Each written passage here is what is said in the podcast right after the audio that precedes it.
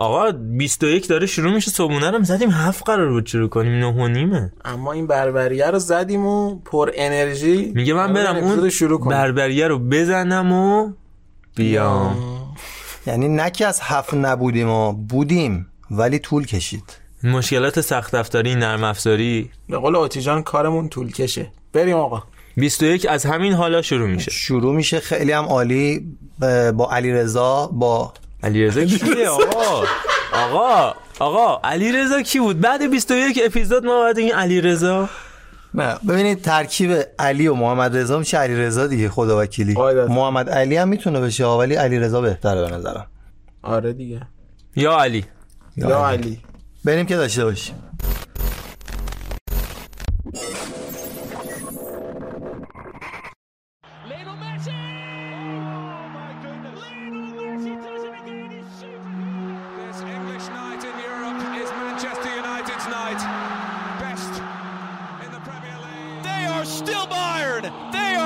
Champions.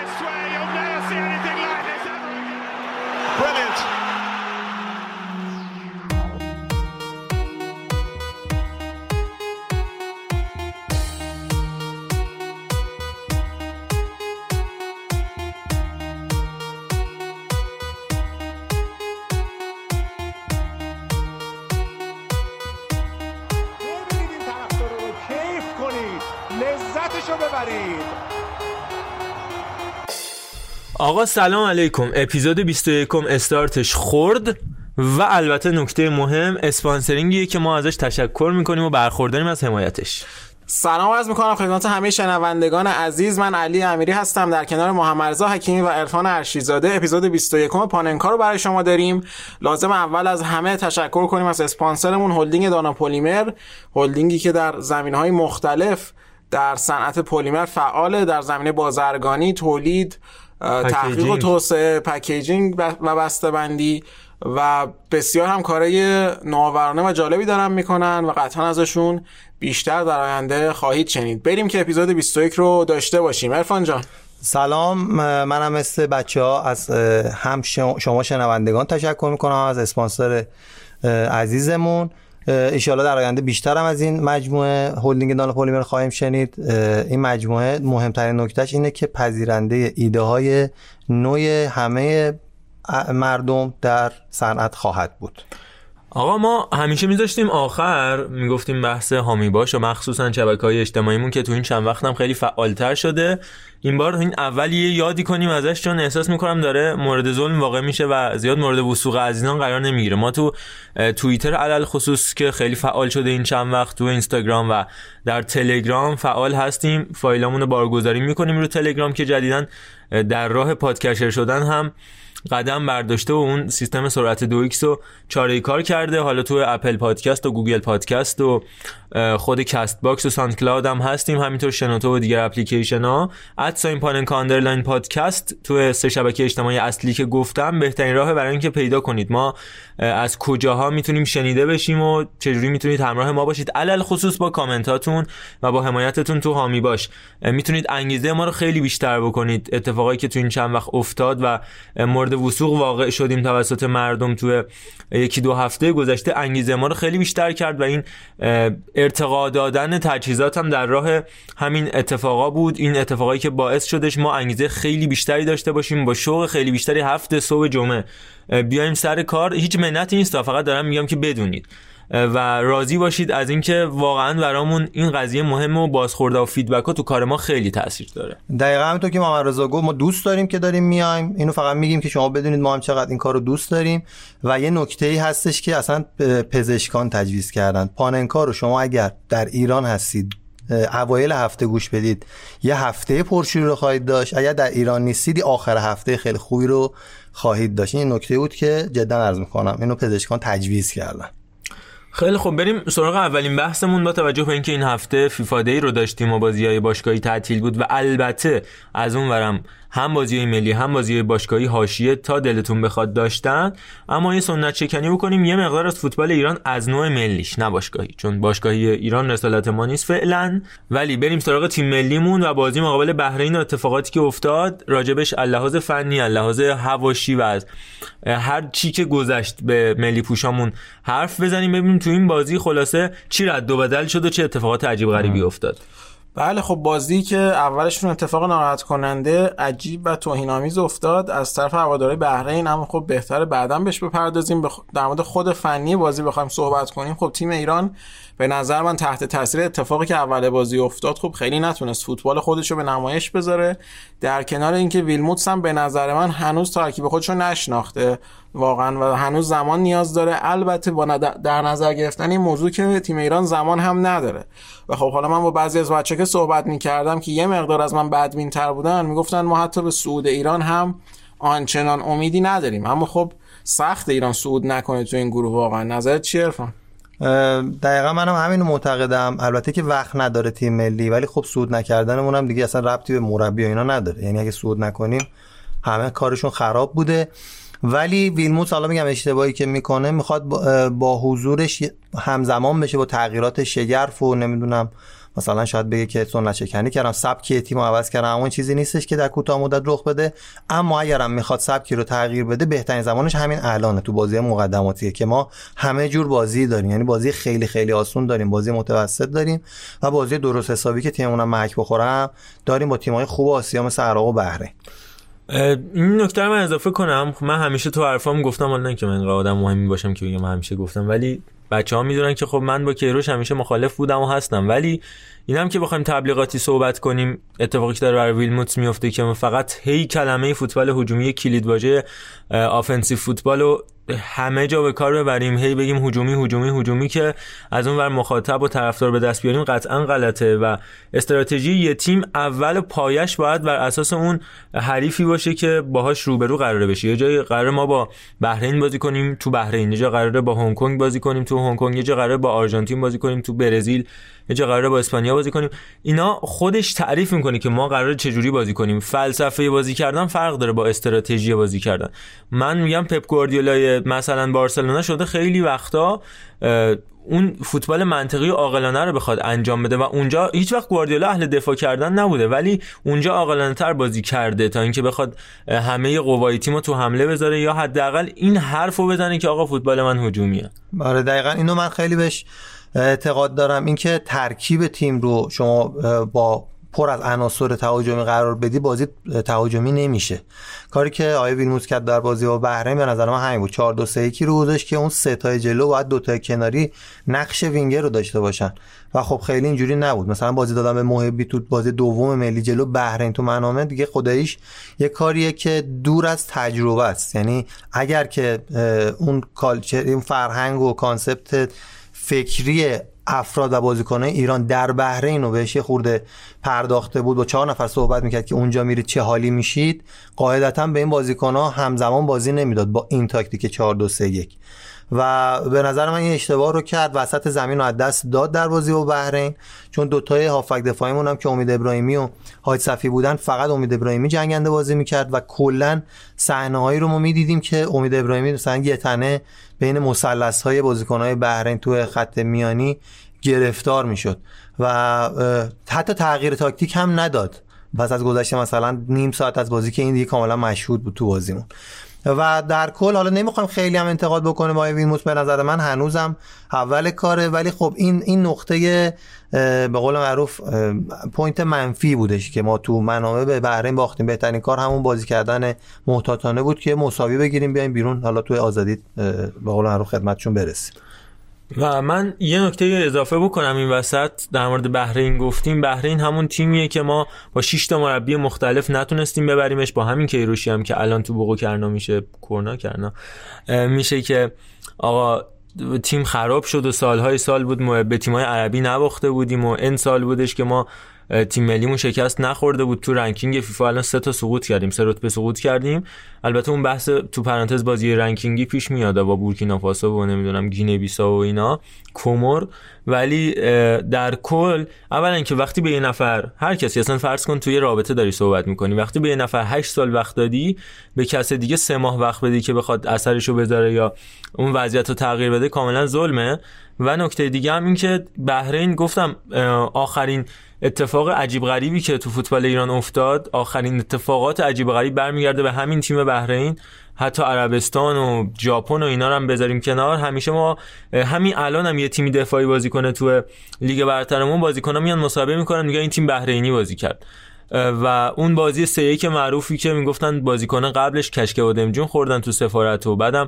اگه یادتون باشه من یه نقلی هم می‌زنم به توییت محمد حسین عباسی که اون شب صدا و سیما رفته بودش تو لوکیشن فیلم زیر آسمان شهر برای اینکه با خشایار مصطفی و اون کست اون سریال جشن صعود بگیرن زنده و اون بازی ایران سه یک باخت با شاهکار ابراهیم میرزاپور و گلای محمد حسین و مرزوقی و دیگر بازیکنهای بحرینی و در نهایت جواد خیابانی که به شکل خیلی عجیبی اعتقاد داشت که زندگی هنوز ادامه داره اما واقعا زندگی ادامه نداشت اون موقع. برای ما من یادم پدر بزرگم اون بازی که تموم شد سه پاکت پشت هم سیگار کشید و اون سوقاتی ما از مقابله با بحرین از همون موقع ادامه داشته و داره و وقتی می‌دونیم با همچین تیم رو عصبی بازی داریم ما شده عربستان تو عربستان ببریم.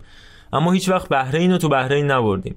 حتی این اتفاق در مقابل کره بارها افتاده اما این تیم وقتی می‌دونیم که چقدر برامون مهمه واقعا. آره و حالا اگر بحث فنی در مورد احسان حاج صفی هم فکر کنم می‌خواستیم صحبت کنیم. آره در مورد حاج صفی که این بازی یه صحنه کاملا کنترل خودش رو از دست داد. یه مقدار نشون داد که شاید این کاپیتان تیم ملی بودن خیلی مناسبش نیست. باز به نظر من آدم senior تر از هایت صفی داریم تو تیم ملی که کاپیتان بشه.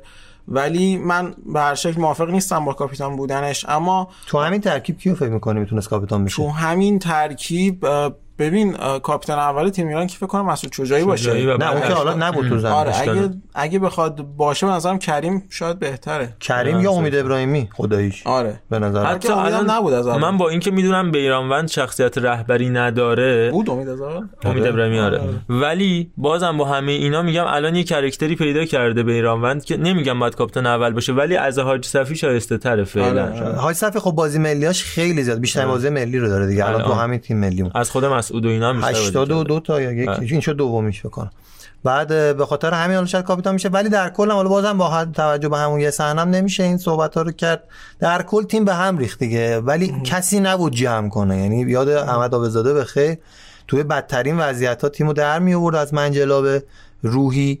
و خب این تیم قشنگ با اون سرود ملی که شروع شد بازی اصلا همه هم دیگر نگاه می‌کردن. یه حالت بدی پیش اومد. البته من اصلاح کنم 109 تا بازی ملی داره. آره احسان حاج 80 تا صفی. بیشتر، آره. و ولی مسعود شجاعی حدود 70 تا اینم بگم چون خیلی مصدوم بوده. یه نکته من این سوال فقط مطرح کنم. اگه دوست داشتید خودتون بیاد جواب بدید که واقعا به نظرتون بهترین معیار برای انتخاب کاپیتان توی تیم چیه؟ حالا اونای امری گفتیم 100 بار گفتیم میاد رای گیری می‌کنه. اینجا تو تیم ملی ایران همیشه. تو تیمای ایرانی فقط بر حسب این بوده که کدوم بازیکن قدیمی تره. آره. من نظرم نظر اصلی به نظر من کلا فقط مربیه.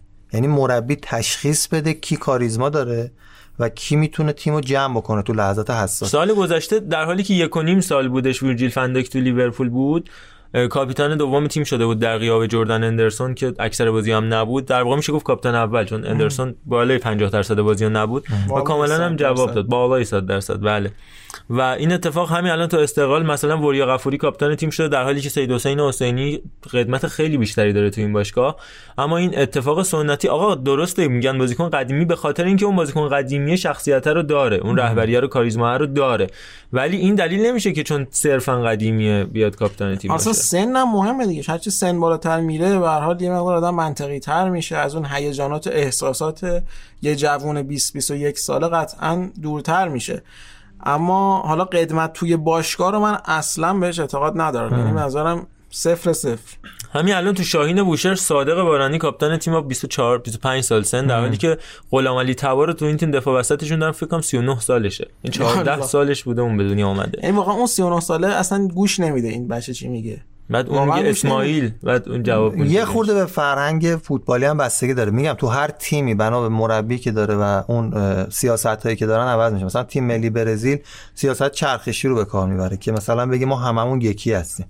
و همین نیماری که تو همه تیم‌ها خیلی چموشه و مثلا تخطی می‌کنه تو تیم ملی برزیل می‌بینیم که همه همدل میشن. اصلا میگم فرق می‌کنه تیم به تیم. یا مثلا تیمای گواردیولا مثلا می‌دیدیم که بعضی وقتا یه دفعه ماسیرانو هم می‌شد کاپیتان در حضور مثلا بازیکنایی که سابقه بیشتری داشتن. میگم بستگی داره. الان تو تیم ملی هم تیم ملی خب بالاخره مهمتره. کل ملت بهش نگاه می‌کنن. تیم ملی ایران اون رهبر اصلی رو اصلا کلا نداره به نظر من. دیگه وجود نداره اصلا. کسی که رهبر باشه. مثلا سید جلال که بود این خاصیت رو داشت. الان که رفته حالا باید از بین چند تا گزینه انتخاب بکنه. اون کاپیتان رو. ولی باز میگم بیشتر از همه الان به مسعود شجاعی می‌خوره کاپیتانی که داره اون خاصیت رهبری رو. در این حال تو این بازی های خاص مثل بازی با بحرین یه کسی رو می‌خوایم که بتونه فضا رو برگردونه. مثلا بابی مو رو اتفاقا دیروز هم داشتم می‌دیدم مستندش شد اصلا یه موجود عجیب غریبی بوده. یعنی کل انگلیس با اون همه ستاره همه به این نگاه می‌کردن. و یکی از نکات اصلی بازی با برزیل رو نشون می‌داد جام جهانی 70 بعد از اینکه قهرمان شده بود انگلیس. یه توپ بلند میاد دقایق پایانی استوب سینه می‌کنه تو مهاجمی خودشون. اصلا همه می‌گفتن که چرا استوب سینه؟ بزن زیرش بزن زیرش استوب سینه می‌کنه سری بالا می‌کنه یه پاس بغل میده. خیلی اینا مهمه. اینا با اینا می‌تونن کاپیتان باشن. فندا که اصلا وارد لیورپول شد انگاری کاپیتانه اصلا کلا. هر جا میره انگاری کاپیتانه کلا. آره. و اون شخصیتی من نظرم خیلی ربط داره. حالا یکی از المانهای اصلی کاپیتان شدن هم البته به نظرم فیکس بودنه. یعنی تو بوفون هم کاپیتان تیمت باشی که اوج شخصیت و کاریزما وقتی قرار همش رو نیمکت بشینه یا کاپیتان قرار هی بیاد تو زمین اون وسط درگیری بازوبند پیش بیاد بگیر نگیر فلان یکی مامورش بیاد بازوبند رو بده و نده. داستان به وجود میاره. وقتی جورجیو کیلینی فیکسه طبیعتا باید به نظر من کاپیتان اصلی کیلینی باشه مثلا تو همون یوونتوس. مسعود شجاعی همه می‌دونیم الان خفن ترین و با شخصیت ترین بازیکن تیم ملیه. ولی فیکس وقتی که فیکس نیست باید کاپیتان فیکس انتخاب بشه برای تیم. به نظرم وریا اگه باشه باز حسین ماهینی هم اگه. باشه رامین رضاییان من این بازی هم خیلی رو زوم بودم روش باز نظر مثبتی نسبت بهش ندارم. حالا حضورش توی این بازی موقع خوب نبود و یه چیزی من بگم arrange و مشابه بازی با کامبوج چیده بود. یعنی دقیقا اون چهار تا مهاجمی که تو گفتی در نقش وینگر و حالا یه مقدار عقبتر از مهاجم نوک این یه مقدار ارنج طمعکارانه یعنی پلیستیشنیه نه نه من بازم میگم تو راسته همون است. داستانیه که فوتبال هجومی. آقا من مطمئنم آره، آقای تاج وقتی داشت قرارداد میبست وسیله است هدف نیست. دقیقا گفتش که آقا این کلمه فوتبال هجومی رو تا می‌تونی تو حرفات به کار بر. و این در مورد این ثابت بودن ترکیب هم دو تا تغییر فقط داشت تیم ملی دیگه که امید ابراهیمی جای احمد نورالله یکی هم مجید حسینی به جای مرتضی پورعلی گنجی که این زوج دفاع وسط تیم ملی هم به نظر من می‌تونه بهش بحثا و انتقادایی وارد باشه. اینکه چه اتفاقی برای کنعانی زادگان افتاد که یهویی از بازیکن متوسط توی تیم پایین جدولی یعنی ماشین سازی یهویی تبدیل شد به دفاع وسط فیکس پرسپولیس و تیم ملی و خیلی عجیب غریب شانس بهش رو کرد. در حالی که مجید حسینی ذخیره میشه پورعلی گنجی ذخیره میشه اما کنعانی زادگان فیکس منظورم این نیستش که اتفاق خاصی افتاده. منظورم شانسی که به آدم رو می‌کنه. خدا به قولی به قول آقای قلنه میگه عزت و ذلت دست خداست. اون بالاییه بله. حالا دقیقا همینه چون دفاع وسط هم یه پستیه که باید همین اتفاقات بیفته. مثلا برای خود مجید حسینی هم همچین داستانی پیش اومد تو استقلال که. چشف شد خدا تو وکیلی تیم ملی هم قرار تو تیم ملی هم آره دقیقا. پژمان منتظری رفت گلاب بروت و اون فیکس شد. یعنی یه دفعه اومد تو زمین و کل دنیا دیدنش و ترانسفر شد و بعد داستانهای خودش. اما میگم در کل باز وضعیت تیم ملی جوری بودش که ما توی این بازی وسط زمین رو از دست دادیم با توجه به ترکیبی که آقای ویلموس گذاشته بود و همونطور که گفتم امید ابراهیمی نفر جنگنده وسط زمین ما بود و اه، حاج صفی هم اون اثر تغذیه کردن مهاجما رو نداشت خودش خیلی به جلو می‌زد. به خاطر همین یه خورده به هم ریختگی رو ما داشتیم در فاز حمله ایمون من نکته آخری هم که لحاظ فنی بخوام اضافه کنم به نظرم این فقر هافک وسط هافک دفاعی که الان یه مقدار فوتبال ایران دچار شده تو زمان کیروش می اومد مثلا از وحید امیری حتی از کریم انصاری فر حتی تو هافک وسط هافک دفاعی استفاده می‌کرد به خاطر اینکه خب سیستم جوری چیده می‌شد که میطلبید. الان با توجه به تغییر وظایف یه مقدار وظایف اون هافبک وسط ها سنگین‌تر شده چون دیگه بازیکنای دیگه نمیان اونقدر کمکشون. و تهش مثلا سردار آزمون طبق اون چیزی هم که تو زنیت ازش خواسته شده برای آرتم زیوبا فضا سازی می‌کنه میاد و برای بازیکن‌ها فضا سازی می‌کنه و پاس میده. اما دیگه اون عقب زمین و به دایره میانی اضافه نمیشه. وظیفه سنگین امید ابراهیمی و حاج صفی که خود حاج صفی سالها تو دفاع چپ و هافبک چپ و وینگ چپ بازی کرده الان اومده باز هافبک دفاعی. امید ابراهیمی یکم سنش بالا رفته. به نظر به آخره فوتبالش داره نزدیک میشه. سال جایی که سالها کریم باقری جواد نکونا ماندو تیموریان بازی می‌کردن یه مقدار الان خالی شده. حتی مهدی فنونی زاده سالهای قبل ترش و حالا نمی‌دونم احمد نوراللهی چقدر جوابگو باشه اونجا یا حتی مهدی کیانی که سنش هم بالا رفته نمی‌دونم. یا امید نورافکن که از نسل جدیده باید دیدش که در آینده چه اتفاقی این پست میفته یا روزبه چشمی که کلا آقا روزبه چشمی شده. من به نظرم تو تموم این افتش به خاطر اینه که دیگه هافک دفاعی بازی نمی‌کنه. و اون سال اول که تو تیم پرویز مظلومی هافک دفاعی بود به نظرم از بهترین های فوتبال ایران بود. از وقتی که تغییر پست داد تو تیم محمد خاکپور تو تیم ملی امید. رفتش دفاع وسط و اون تیم با اشتباه عجیب غریب روز به پنالتی داد اخراج شد آفساید پر کرد سه چهار تا و اون تیم به فنا رفت تو مسابقات و بعدم تو تیم شفر و اینا شد دفاع وسط و همینطور تیم کیروش. دیگه اون بازیکن سابق نشد و خراب شد کلا. آره دقیقا. دیگه الان روزبه رو با پنالتی اخراجاش می‌شناسن دیگه. یعنی دفاع وسط وایسه پنالتی رو میده. چون تفکرش الان تفکر آفک دفاعی طوره. هافک تا دفاعی پشت جای محوطه. درسته آره تا پشت محوطه جای. بزنه پشت آره محوطه بزنه باید بزنی و این خب این این یه مسئله که دقیقا جواب نمیده از طرفی یه حالا بحث دیگه هم که می‌خواستم راجع به اه، تیم ملی هم داشته باشم اینه که اگر مثلا همون مهدی کیانی بیاد مثلا اون از اون کاراکترهایی که کاپیتانه کلا. حالا درست اخلاقی و اینا یه سری صحبت و پشتش هست و یه مقداری حالا بگذریم. ولی خب واقعا کاپیتانه. قشنگ تو زمین اصلا وجناتش به کاپیتانی می‌خوره. توپو می‌گیره حفظ می‌کنه بدن می‌ذاره سربالاه اصلا همه این کاراکترها رو داره در این حال که یه جورایی قلدر و بچه پررو هم هست تو فوتبال. بچه پررو مثبت منظورم ها فوتبالی. هم. بریم سراغ این اتفاقی که اول بازی افتاد این او کردن سرود ملی که بازم دخالت دادن و مداخله سیاست تو فوتبال تو ورزش چقدر این قراره که تا کی قرار ادامه داشته باشه با توجه اتفاقاتی که آره تو همه اروپا هم افتاد. اروپا و آسیا جالب بود. حالا این اتفاقی که این هفته افتاد و حالا به نظر من خیلی حرکت بچگانه و زشت و در داغونی بود. یعنی حالا هر مشکلی که هست مال خارج زمین فوتبال داخل زمین فوتبال هو کردن سرود ملی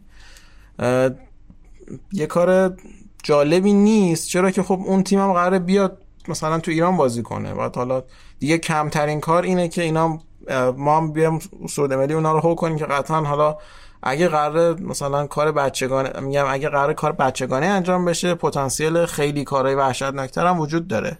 مثل من امیدوارم که واقعا اتفاق نیفته. آره من امیدوارم که اتفاق نیفته بار دیگه هم صحبتشو کردیم؟ بحرین ده کار بحرینی کرد قشنگ. یعنی در حد و اندازه خودش کاری رو انجام داد که خب اینجا همه می‌دونن دیگه. لحاظ تاریخی جزء ایران بوده حالا جدا شده حالا سرود ملیه که کشوری رو مسخره می‌کنی.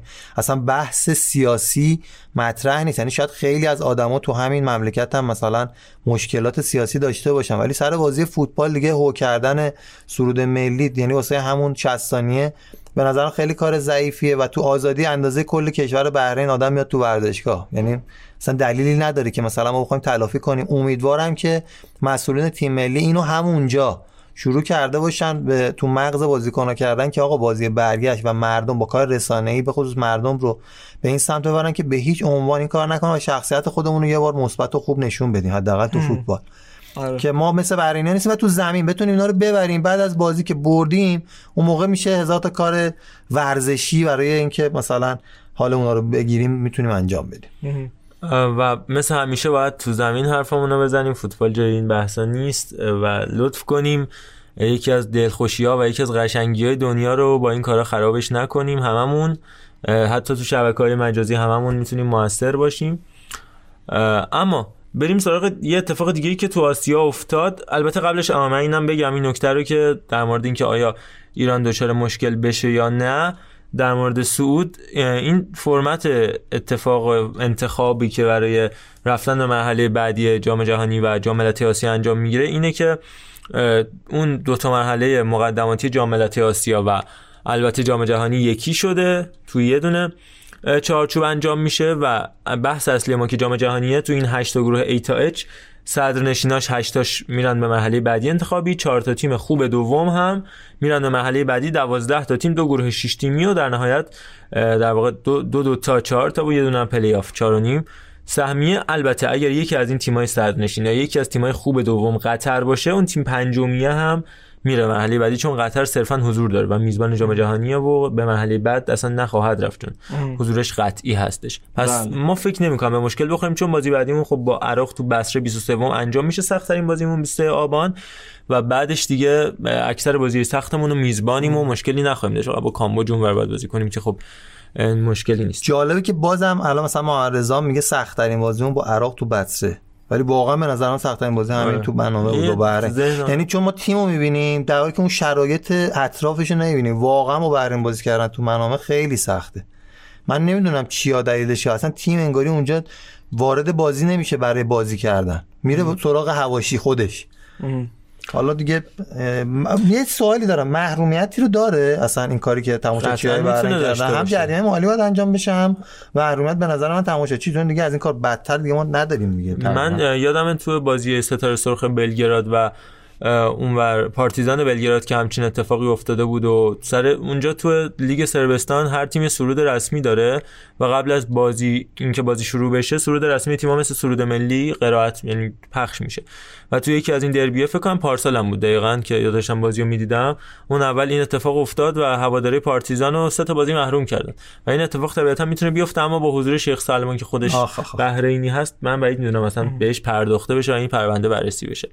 سراغ خب حالا بازی- قرائت سرود ملی رو اگه بذاریم کنار من یه نکته در مورد ویلموتس و کیروش فقط می‌خواستم بگم اینکه به نظرم به ویلموتس باید زمان بدن اما در مورد کیروش واقعا اون شخصیتی نبود که بخواد تیم ایران و بازیکنان ایران رو رشد بده. بعد از هشت سال به نظر من هیچ تفاوتی نبود. اگه یعنی انگار کیروش کلا تو این تیم مربیگری نکرده. هیچ لگاسی هیچی از خودش باقی نذاشته کیروش تو این تیم و من به شدت به این موضوع انتقاد دارم. که اگر که یعنی انتقاد به اینه که خب کیروش رفت باز دوباره ما به این تیم عربی داریم میبازیم. خب کیروش تو این 8 سال پس چیکار کرد؟ من اتفاق خلق السایه بود. یعنی اگه تو می‌رفتی جلوی اسپانیا یکیچ می‌گرفتی حالا البته اینکه بعد از این باخته یکی جلوی اسپانیا یا آرژانتین بریزیم بیرون و جشن بگیریم هم یه بحثا اونم میشه راجعش حرف زد. ولی اینکه ما بریم با پرتغال حالا یکی یک کنیم اون پنالتی بود یا نبود مراکش رو ببریم اون گل به خودیش چی می‌شد اینا به نظرم اینا همه خلق السایه بود و تو اون لحظه اون اتفاق باید تو همون ثانیه میافتاد و افتاد و هزار سال دیگه همون بازی انجام بشه دیگه اون اتفاقا نمیافته و دیگه هیچ میراثی باقی نمونده از اینکه خب استراتژی دفاعی ما یاد گرفتیم و بازیکنای ما دفاع کردن یاد گرفتن. تو همین تیم ملی ایران جلوی ژاپن و همینطور جلوی چین جلوی عمان چقدر ما سوتی داریم تو جام ملت‌های آسیا؟ پنالتی رو گرفت به ایران و حالا از رونالدو از بازیکن قطری احمد کانو. و تو همین بازی هم باز مجید حسینی اونجوری بچگونه پنالتی میده. این اتفاق کاملا به نظرم تو اون لحظه بود. مال اون لحظه بود. و این نیستش که آقا کیروش اومد 8 سال رو دفاع ما کار کرد حداقل 3 4 سال اخیر روی این مهره ها میلاد محمدی رامین رضاییان مجید حسینی کار کرد و به اینا یاد داد. اون یه دفاع تیمی بودش که برای اون بازی تعریف شد و تموم شد با پایان 90 دقیقه بازی با پرتغال آره. ما توی اون بحث هم نمی‌تونیم هم بگیم همه این لحظات اتفاقی کنار هم قرار می‌گیرن. بالاخره تفکر هم. تفکر تیمی هم مهمه. کیروش قطعا تیمو به صورت کامل دست خودش می‌گرفت. این یه نکته مثبتش بود. قطعا نظر خارجی روش تاثیرگذار نبود. یعنی کاری که کرد در مقابل فدراسیونی وایساد که بعضا در مورد ترکیب هم حتی شاید صحبت بکنه. و خب اینا رو به تیم القا کرد. یه شخصیتی رو به بازیکن‌ها داد که جلوی تیم‌های بزرگم بازی می‌کنن. حداقل با شخصیت وارد زمین بشن. شاید سر نواختنش به تیم‌های عربی همین بود که ایران رو در یه لولی بالاتر از اونها قرار داد. البته ما یه باخت هم داشتیم ما در مقدماتی دو دور قبل جام جهانی به اردن دیگه. بله سه دوره قبل به اردن تو تهران و اون بازی من تو استادیوم بودم خودم من و تهران نه تو اونجا. نه تو تو عمان ما دو هیچ بردیم تو تهران یکیچ با گل الناس الزبون دقیقه 88 فکر کنم زد بهمون باختیم به اردن. به لبنان اونجا باخت به لبنان اونجا باختیم. همین دو تا بازی عربی باختیم ما. ولی خب میگم حالا شخصیتی که از خودش به جای گذاشت این بودش که شخصیت همیشه نبازنده بودش و بعدش حالا برنده بودن. تهران یه خیلی لول جدید. از شخصیت. آخه ببین ساختاری که بازی می‌کرد کیروش همینجوری مثلا بازی با ژاپن اگه اون سوتی احمقانه رو بازیکنان نمی‌دادن به نظر بازی صفر صفر می‌رفتیم وقت اضافه قشنگ. یعنی خب چه سودی نه، اگه داره؟ ما قراره با اگه ها بریم نه جلو. خب چه سودی داره؟ نکته همینه. این تورنمنتی بازی کردن. این صحبتی که بعضی وقتا یعنی اون تو اپیزودهای مثلا 56 هم بود فکر کنم راجع به مورینیو من گفتم. مورینیو تورنمنتی بازی می‌کنه و اینو بلده. تو تورنمنت تو مهمه که گل نخوری. تهش می‌کشه وقت اضافه تهش میشه پنالتی و تو اونجا به لحاظ روی روانی می‌تونی بازی رو در بیاری. ولی تو لیگ ها بازی کردن تو تفکر برنده رو هم داشته باشی. غیر از نباختن. و کیروش چون مربی تیم ملی میشه تیم ملی تفکر نباختن مهمتره توش چون تورنمنته. تو اگه نبازی قطعا از گروه صعود می‌کنی نمی‌دونم تو حذفی ها می‌تونی برنده باشی شانسشو بالاخره داری. و خب سر اتفاقاتی که میبازی دیگه به ژاپن همینجوری باختیم به عراق اون سال اونجوری تو آسیا باختیم. و این تفکر رو داشتش. و این میگم برای تیم ملی. مثلا اوتوریاگه با یونان همین بود دیگه واقعا نمیباخت. هی تیمات دیگه از انگلیس و مثلا پرتغال قوی تر که ما نداشتیم که. از اینا گل نمی‌خورد واقعا. حالا نمونه دیگه همین پرتغال که قهرمان درود بر. شد با سه مساوی تا و سه تا مساوی و وضع در و داغونی اومد قهرمان شد. و خب حالا این بحث که عرفان میگه به نظرم هست تا حدی. اما خب خود ویلموتس هم باید ببینیم که واقعا این مربی رو چه معیاری انتخاب شده حالا یه بحثی هم وجود داره که آیا مربیه که دیگه اون حاشیه های قبل نداشته باشه یا مربی که دیگه اون بحثایی که کیروش با حالا فدراسیون و آقای تاج و کفاشیان و بقیه دوستان وجود داشت نداشته باشه یا واقعا حالا بحث فنیه بلتر نسبت به این نظر رضا؟ اه، اینکه البته من این اشاره بکنم که این بحث هو کردن سرود ملی هم قبلا تو بازی هنگ کنگ و چین انجام شده بودش و فدراسیون فوتبال هنگ کنگ هم به خاطر اون داستانا جریمه شده بودش و نقره داغ هم شده بود از طرف AFC پس این سابقه اتفاق افتادن داره و علل قاعده باید جریمه بشه.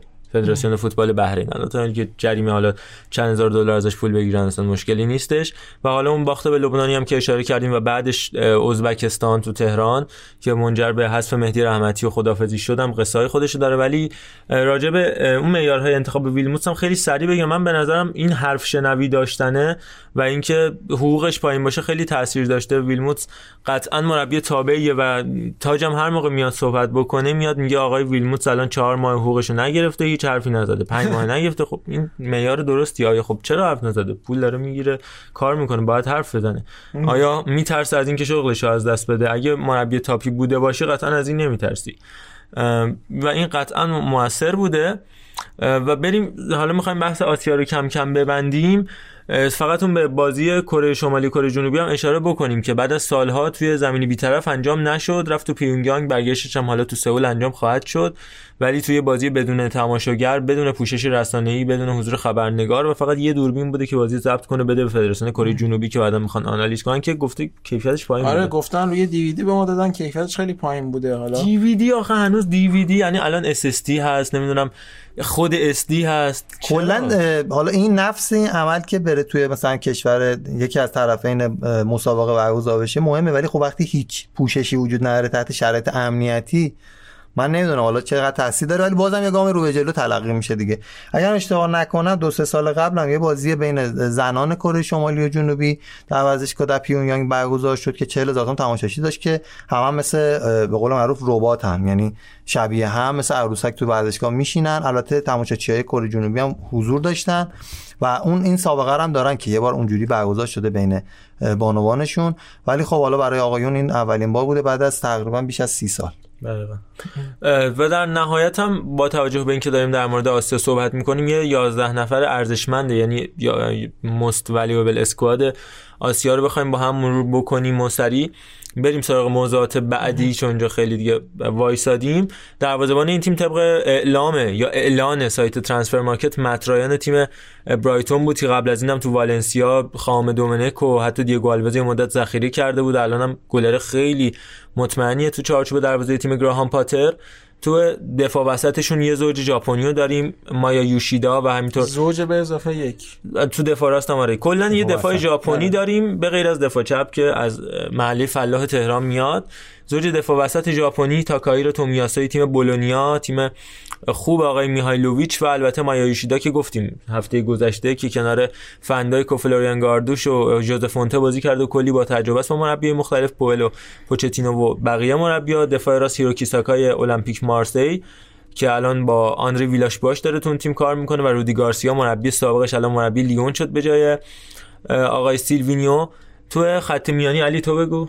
تو خط میانی با آرون موی در واقع در مرکز موی. آرون موی در مرکز خط میانی که خب این بازیکن باز استرالیاییه و تو برایتون بازی می‌کنه که فکر کنم اون بحث ایجنت ایجنت های ایران و بلژیک بود که بله. بازیکن ها می‌رفتن تحصیلشون هم به بلژیک. یه ایجنت آقای هم تو برایتون از استرالیا براره. نشسته. آره. همه از استرالیا میرن برایتون. کانگینلی کره جنوبی رو داریم تو والنسیا که بعد از سونالدو توی این ترکیب با ارزش ترین بازیکنه و تاکفوسو کوبای ژاپنی که هم بارسلونا بوده هم رئال مادرید. الان هم مایورکاس قرضی از رئال مادرید. و الان 10 میلیون یورو قیمتشه که هنوز هیچ کاری نکردن. چند تا بازی رسمی داشت فکر کنم مثلا به هفت تا- 5 تا نمی‌رسه هفت تا بازی بازی. مایورکا گذشته ولی ایشون چهار بازی کلا انجام داده. ذخیره اومده تو. ذخیره اومده تو. علیرضا جهانبخش سردار آزمون و هیون مینسون رو داریم در خط حمله که خب علیرضا جهانبخشی که یه مقدار فکر می‌کنم به خاطر توی پریمیر لیگ بازی کردنش ارزشش بالاتره و سردار آزمونی که الان واقعا دیگه به عنوان یکی از مهاجمای خوب اه، اروپا داره کم کم خودش رو نشون میده و به اثبات میرسونه. هیون مینسونی که البته فصل خوبی هم نداشته توی تاتنهام تا به اینجا اما همچنان با اختلاف خیلی زیاد سه چهار برابری با ارزش ترین بازیکن آسیایی. آقا میگن قراره که اه، افت کنه ولینگتون فونیکس جاش بازی کنه تو این پست. ولینگتون فونیکس که در واقع یک باشگاه توی نیوزیلند و تو استرالیا هم قراره واسه استقلال بازی کنه. همون گری هوپر که قرار بود بره. بله. به استقلال و آقای شفر هم شفر؟ نه. نه آقای استراماچونی. استراماچونی. استراماچونی. نمیخواستش در حقیقت. خیلی قضیه ویلینگتون فونیکس به نظر من قابلیت بازی در همه جا رو داره آره دیگه چون یه تیمه به هر حال 11 نفره. ویلینگتون فونیکس و آقای سید جلال الان خط دفاع لوانته هستن. بله. بعد جالبیش اینه که شد. حداقل تیم ولینگتون فونیکس بعد طرف میاد میگه استقلال دنبال ولینگتون فیلیکسه. فیلیکس؟ با ژاو فیلیکس قاطی شد. اه، شاید واقعا ژاو فیلیکس موران و داریم. ژاو فیلیکس ویلینگتون فیلیکس و. ربات هم دوباره رفت رسول رسول محرم نیا بود چی بود نه رسول رسول, رسول نمی‌دونم. کیو میگه پسره چی بود تو سپاهان؟ ما رسول محرم داریم. نوید کیا و محرم- رسول نوید کیا؟ آره دو تا و داریم. رسول خطیبی که برادر نیستن و و با ژان کریم فر هیچ نسبتی نداره. بله. آها آقا پیروز هم سالگرد خدافظی محرم نوید کیا بود که از همینجا بهش سلام چون می‌دونم گوش خدافظی بکنیم باش دیگه. باهاش خدافظی. می‌کنیم. آره با این بخشمون هم خدافظی کنیم و بریم با این سراغ بخش هم فوتبال. اروپا. خدافظی می‌کنیم.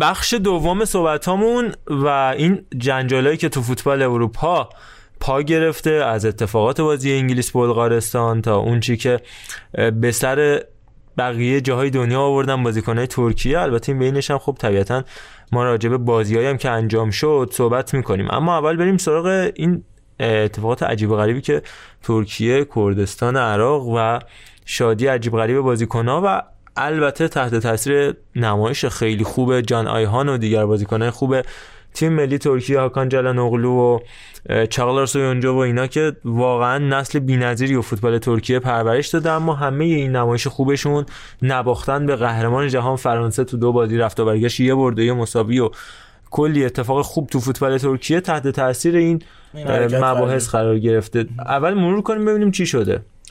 خب قضیه از این قرار بودش که خب بین کردستان عراق و اون منطقه کوبانی و ترکا همیشه تو اون مرز درگیری بوده و قضیه برمیگرده به 7 سال گذشته که گروه پکه که شروع کرد به یک سری تحرکاتی تو مرز و البته وارد ترکیه هم شد بعد از پیشرویاش و اینکه تونست نیروهای بیشتری جذب کنه از سرتاسر سر جهان و البته خود ترکیه یه سری بمبگذاری انجام شد علل خصوص تو منطقه نظامی کشور ترکیه و سعی کردش که پیشروی کنه. خب یه مقدار کردا روحیه جدایی طلب داشتن و اینکه ظلم داشته بهشون می‌شده به گفته خودشون.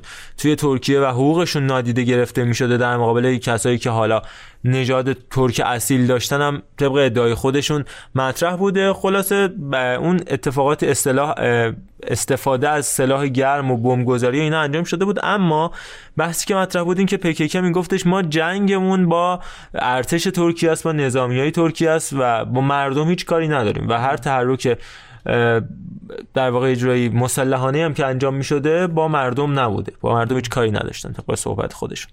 و از اون برم خب ترکا با توجه به اینکه متحد هستن با قدرت های بزرگ دنیا مثل روسیه مثل ایالات متحده خب مخالفت می‌کردن با اون ادعاهای جدایی طلبانه و با این گروه ها و این جایی به اوج رسید که داعش هم اومد به پکک اضافه شدهش و تو کوبانی اون وسط ارتش ترکیه هم اومد بول گرفت از اینجا و شروع کرد به سرکوب کردن مردم کوبانی. توی اونجا حدود سال فکر کنم 2015 اینا بودش که خیلی بحث بالا گرفت و خیلی از حتی زنای کرد که اصلا هم نظامی نبودن اسلحه دست گرفتن برای اینکه از مرز خودشون از بچه های خودشون دفاع بکنن. خلاصه گذشت تا همین دو سه ماه گذشته و علل خصوص یه ماه گذشته که دوباره این اتفاقات شدت گرفت. دوباره جنگا بیشتر شد و دیگه ارتش ترکیه بسنده نکرد به اینکه بخواد تو مرزا به جنگه. اومد بمباران شیمیایی توری کرد. نه شیمیایی خیلی عجیب غریب مثل اتفاقی که تو حلب چه افتاد اما شروع کرد به بمبارون کردن هدف گرفتن و کشتن مردم کوبانی. با این توجیه که مردم اون منطقه هم دارن به پکک کمک می‌کنن. برای اینکه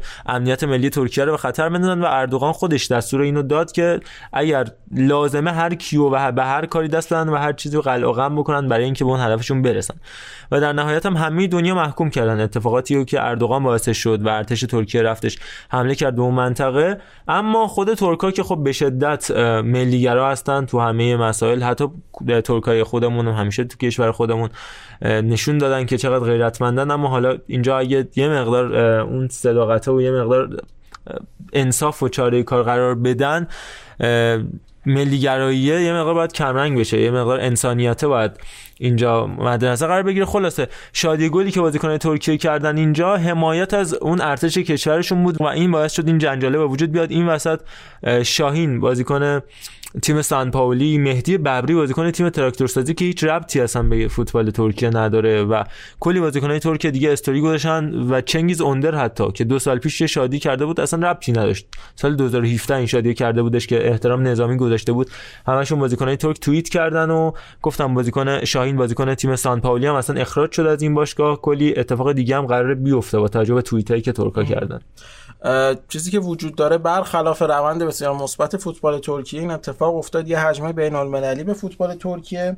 اما من نظر چند تا از دوستامون هم خوندم از طرف مقابل میگن که خب بازیکنهای تیم ملی ترکیه توی بازی ملی سلام نظامی دادن و حمایت کردن از کشور ترکیه.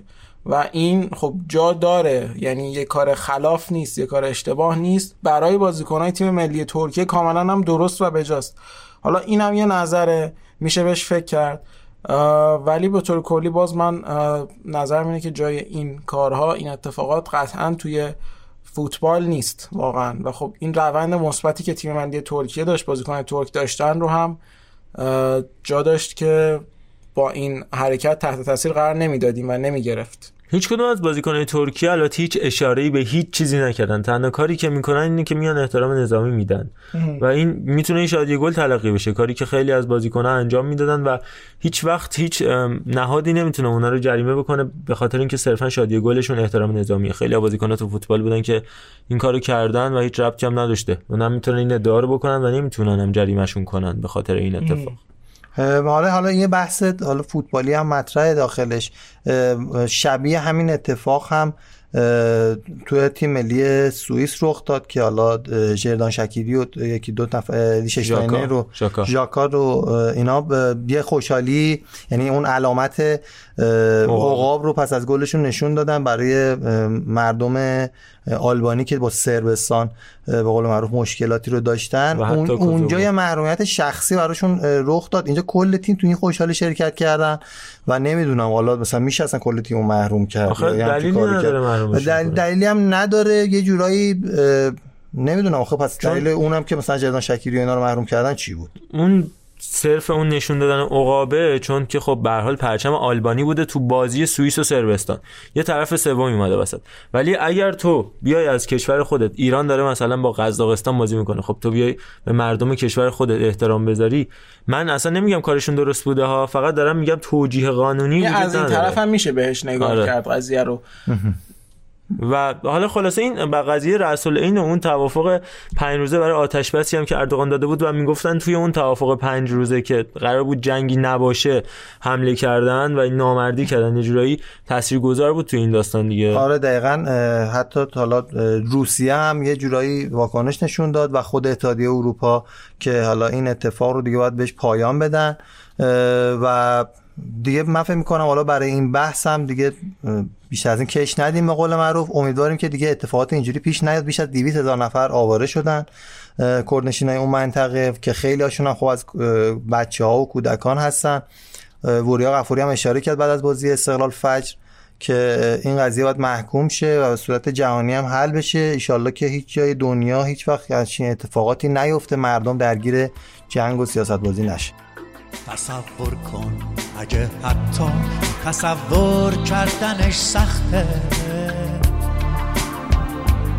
جهانی که هر انسانی تو اون خوشبخت خوشبخته. جهانی که تو اون پول و نژاد و قدرت ارزش نیست. جواب هم صدایی ها. پلیس ضد شورش نیست. نه بمب هسته ای داره نه بمب افکن نه خمپاره. دیگه هیچ بچه ای پاشو روی مین جا نمی‌ذاره. همه آزاد آزادن همه بی درد بی دردن. تو روزنامه نمی‌خونی نهنگا خودکشی کردن. من بازم اصلاح بکنم اونجا که گفتم کرده عراق. من اشتباه کردم لحاظ لفظی ها می‌دونستم ولی اشتباه لفظی که منظورم کرده سوریه بود. فقط از اینم بی اهمیت رد نشیم. واقعا تیم ملی فوتبال ترکیه تیم خیلی خوبی شده و گفتم بازی با فرانسه که انجام داد با گل دقیقه 82 آیهان در روزی که واقعا اصلا آندرداگ نبودن توی بازی در حالی که درصد مالکیتشون کمتر بود شوتای خیلی زیادی به سمت دروازه حریف زدن. حریفی که البته گل رسلیش یعنی هوگولوریس رو نداشت و اون وسط نه از کانته خبری بود نه از پوگبا و زوج اون هافک وسط هافک دفاعیشون رو موسا سیسوکو و کورنتین تولیسو تشکیل داده بودن اما اونور یه ترکیب یک دست رو دارن که اونقدر ستاره نداره مثل ترکیه مثلا 2002 که بازیکن مثل. باشتورک هاکان شوکور و. دیگر بازیکن‌ها باشن بازیکنایی مثل مهمت چلیکو دارن که تو لیل فرانسه بازی می‌کنه سویونجو که بهش بارها اشاره کردیم مهدی امیرالی یوونتوس رو داره دروازه‌بانشون مرت گیونوکه که بعد از مدت‌ها حضور ولکان دمیرال یا قبلش روش ریچبر و ولکان باباجان بالاخره دروازه‌بان مطمئن پیدا شده. مربی که خب شنال گونشه که هممون میشناسیمش مهمت تکدمیر اوکای یوکوشلو که اونم تو سلتاویگو اسپانیا بازی می‌کنه. اوزان توفان که اسمش رو زیاد شنیدیم و البته مهاجم کهنکارشون بوراک ییلماز که تو ترابزون اسپور بازی می‌کنه. تو گالاتاسرای بوده تو بشیکتاش بوده و هنوزم ادامه داره. بازی خوبش البته الان تو بشیکتاش هست همچنان ولی تیمای بزرگی مثل ترابزان مثل بیجینگوان تجربه کرده و همینطور فنرباخچه تو همه تیمای خفن ترکیه بازی کرده دیگه. و الان هم آمار خیلی خوبی داره با تیمش سه بازی رو انجام داده و تونسته دو گل یا پاس گل به ثبت برسونه برای تیم باشگاهیش که خب آمار خیلی خوبی. حتی رو نیمکت هم. بازیکنان خوبی رو دارن مثل آیهان که خودش اومد تو بازی رفتم گل زده بود. اوزان کاباک که تو شالکه و میلان هم دنبالش بود تو فصل نقل و انتقالات. امر بولزوغلو تو 37 سالگی هنوز داره تیم ملی دعوت میشه. یوسف یازیچی که صحبت از انتقالش هستش بازیکن بسیار خوبیه. جنکتوسون تیم اورتون و انس اونالی که تو وایادولید و ویارال سابقه بازی داره. کلا تیم خیلی خوبی ترکیه و یکی از واقعا بهترین نسلاشون در طول تاریخ ترکیه به نظر میاد باشه. ولی خب امیدواریم که درگیر مسائل نشن و لازمه که حتما تاکید بکنم که پادکست پاننکا هیچ موضعی در خصوص این مسئله نداره و ما فقط صرفا نقل می‌کنیم اتفاقاتی که افتاده برای واضح تر شدن اتفاقی که توی بازی ترکیه و فرانسه افتاد و هیچ موضعی نسبت به این قضیه نداریم. حالا بریم سراغ بازی انگلیس و بلغارستان و اتفاقی که باز هم جنجالی توی اون بازی افتاد. تماشاگران بلغارستان صدای میمون در آوردن. بله. یعنی اصلا آدم میمونه. یه نسلی رو فکر می‌کنیم میگذرونیم. یه عصری رو در حقیقت سپری می‌کنیم بعد تموم میشه یه سری بحث. دوباره شروع شده و در تمام دنیا. مثلا بحث نژاد پرستی الان بابه. با بالا گرفت واقعا بحثش. واقعا. از ایتالیا شروع شد بعد انگلیس هم واقعا انگلیس به نظر میاد این مسئله توش حل شده بود که بعد آخه نه نیست انگلیس واقعاً. اتفاقا به نظر من اینکه سه نفر مثلا تو بازی منچستر سیتی و چلسی اومدن یه حرفی رو زدن به رحیم استرلینگ اتفاقا خوبه. یعنی تو جایی که تو ایتالیا من نمیگم باید راضی شیم ولی جایی که تو ایتالیا دست جمعی به مویز کین به لوکاکو توهین می‌کنن بعد بونوچی میاد میگه آقا چرا ناراحت شده مویز کین نه چیز عادیه. شد قضیه تو ایتالیا و آره. خیلی جمعش کردن. گفتن که اصلا این توهین نجات حتی پرستی هواداره نبوده. اینتر اومدن گفتن آقا این هست آقای لوکاکو تو حق نداری ناراحت مدیر باشگاه اه، لاتزیو یا اینتر اومد گفت این قضیه رو. گفتش که اصلا این اه، چیزی که هست. لاتیتو بود فکر می‌کنم. اگر اشتباه نکنم لوتیتو همچین حرفی زد؟ این چیزی که وجود داره و شما مثلا خود منفی نیست. اینتر ده کورواسور اینتر بعد از اینکه اون رفتار بازی با اودینزه فکر می‌کنم شدش با آقای رومل لوکاکو اومد بیانیه رسمی داد که آقای لوکاکو این یه اتفاقی تو ایتالیا میفته کاملا یه چیز عادیه برای اینکه تیم حریف رو ضعیف کنیم انجام میشه. ما هم با بازیکن سیاه‌پوست حریف این کارو می‌کنیم. همینی که هست. یعنی یک تاکتیک روی روانی میانگارن این مطلب رو. ولی یعنی تو بحث انگلیس خیلی خوب جنبه- برخورد آره، شد باهاش. چیزی نیست. اون سه تا هوادار کاملا شناسایی شدن با اون دوربینای مخصوصی که هست. درست شناسایی شدن یا مثلا سه درست. نفر چیز شدن. فیلمش هم هست. سه نفر کامل. درسته دقیقاً. نه از اون نیستش که آبدارچی رو اخراج کنن به خاطر اینکه کمال کامیابی یا دو کارت بوده تیم ملی امید نرفتن حالا. از دوربینا به شکل احسن استفاده می‌کنن اونجا. اونجا. و در نهایت البته اتفاقاتی که تو رأس فوتبال بلغارستان افتاد سرمربیشون بعد بازی تو کنفرانس مطبوعاتی اومد گفت نه من اصلا هیچی نشنیدم اصلا هیچ خبری چیز نبوده. جدی نشیدم و حالا خیلی جالب بود خیلی این موضوع به شدت رسانه شد. یعنی چیزی که بر من جالب بود اینکه همه تک تک مثلا مصاحبه های بازیکن ها حرفی که بازیکن وسط زمین به داور زدم تیتر رسانه شده بود. مثلا ترنت الکساندر آرنولد به داور میگه داری میشنوی داری میشنوی چی دور؟ بازی قطع کرد دیگه آره و خب دقیقا مربی بلغارستان که میاد میگه که من چیز خیلی خاصی نشنیدم به نظر من نجات پرستی نبود. آقای کازیمیر بالاکوف. که بعد در نهایت رئیس فدراسیون فوتبال بلغارستان هم از سمتش با استعفا داد. نامه رئیس جمهور. گفتش م- بعد استعفا. دادونده شد. دادونده شد بله. و اون دخالت فوتبال در سیاست سیاست, سیاست در در فوتبال, فوتبال. و حل شدگی این دوتا در هم که همچنان ما اندرخم یک کوچه ایم. خود بالاکوف هم که ما راجبش صحبت کردیم خودش بازیکن معروف فوتبال بوده خود بلغارستان. من اینا میگم چون خودم تو بلغارستان رفتم و دیدم که اونجا سیاپوستم بوده. و هیچ کاری هم باش نداشتن. یعنی من مثلا استخرم رفتم سیاپوستم تو استخر بوده و حرفی باش نمی‌زدن. این رفتار نجات پرستانه نبوده. اگر می بود من نمی‌دونم چرا این اتفاق داره انجام میشه. و البته اینکه با بعد تیم این شوخی رو انجام دادن چون قدرت رسانه انگلیس رو هیچ جایی نداره. واقعا قابل مقایسه نیست قطعا. و خب بالا باید ببینیم در ادامه چه اتفاقی میفته برای این قضیه نجات پرستی. خب قطعا خیلی دیگه اصلا دورش گذشته واقعا این قضیه بالاکوف مثلا بالا- ما بخوام در نجات پرستی صحبت کنیم و بگیم بعد اون نباید باشه مثلا یه حرف مسخره ایه 100 سال پیش با این قضیه کسی. که بالای 250 تا بازی برای اشتوتگارت انجام داده اینجوری بیاد انکار کنه و به غیر حرفه‌ای رفتار کنه واقعا عجیبه برای من. حالا به هر شکلی هم اتفاقی که این هفته افتاد و در کنارش خب بازی رومانی و نروژ رو ما داشتیم که نروژ تهدید کرده بود که اگر توهین نجات پرستی بخواد بشه ما بازی رو ترک می‌کنیم. تهدید به ترک زمین کرده بودن. هواداری رومانی رو خودشون رومانی هم جز متعصب ترین و در واقع آتیشی ترین هوادارهای فوتبال اروپا هن. با حضور باشگاهی مثل استوا بخارست. و خب حالا رومانیا یا اصلا محروم بودن این بازی از تماشاگر. کاری که کردن این بود که به اینکه ورزشگاه رو خالی کنن سی هزار تا بچه زیر 14 سال رو فرستادن داخل ورزشگاه که از تیمشون حمایت بشه و حالا اون بحث توهین و اینا هم پیش نیاد. چون بچه زیر 14 سال حالا با یه لطایف الهیالی تونستن با یوفا اوکی کنن که در واقع اونا جز تماشاچیایی که محروم هستن نیستن. نیستن. بله. و خب حالا اینم اتفاق جالبی بود به نظر من. تو جایی که توی دنیایی که جنبش سیاهای ایالات متحده آمریکا 80 سال پیش شروع شده به نتیجه رسید ما هنوز درگیر این داستانا هستیم و البته یه مقدار بحث فنیش هم بخوایم اشاره بکنیم راجع به بازی انگلیس و بلغارستان. به خیلی تعریف شده بود از ساوتگیت که یه بازی جالب انجام داد تو اون فشارهایی هم که بود.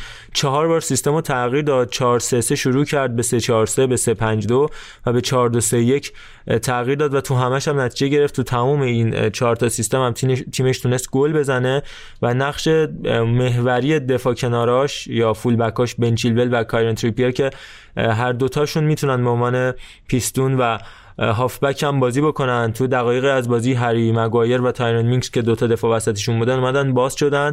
هری وینکس اومد عقبتر تو نقش دفاع وسط بازی کرد. تریپیر و چیلول رفتن. پیستون بازی کردن و بارکلی رفتش پشت مهاجما. جردن هندرسون جلوی مینگز رو گرفت و استرلینگ و رشفورد به دو طرف باز شدن تا برای هری کین فرصت بشه تا یه گل و سه پاس گل به ثبت برسونه. استرلینگ دبل کنه یا brace کنه.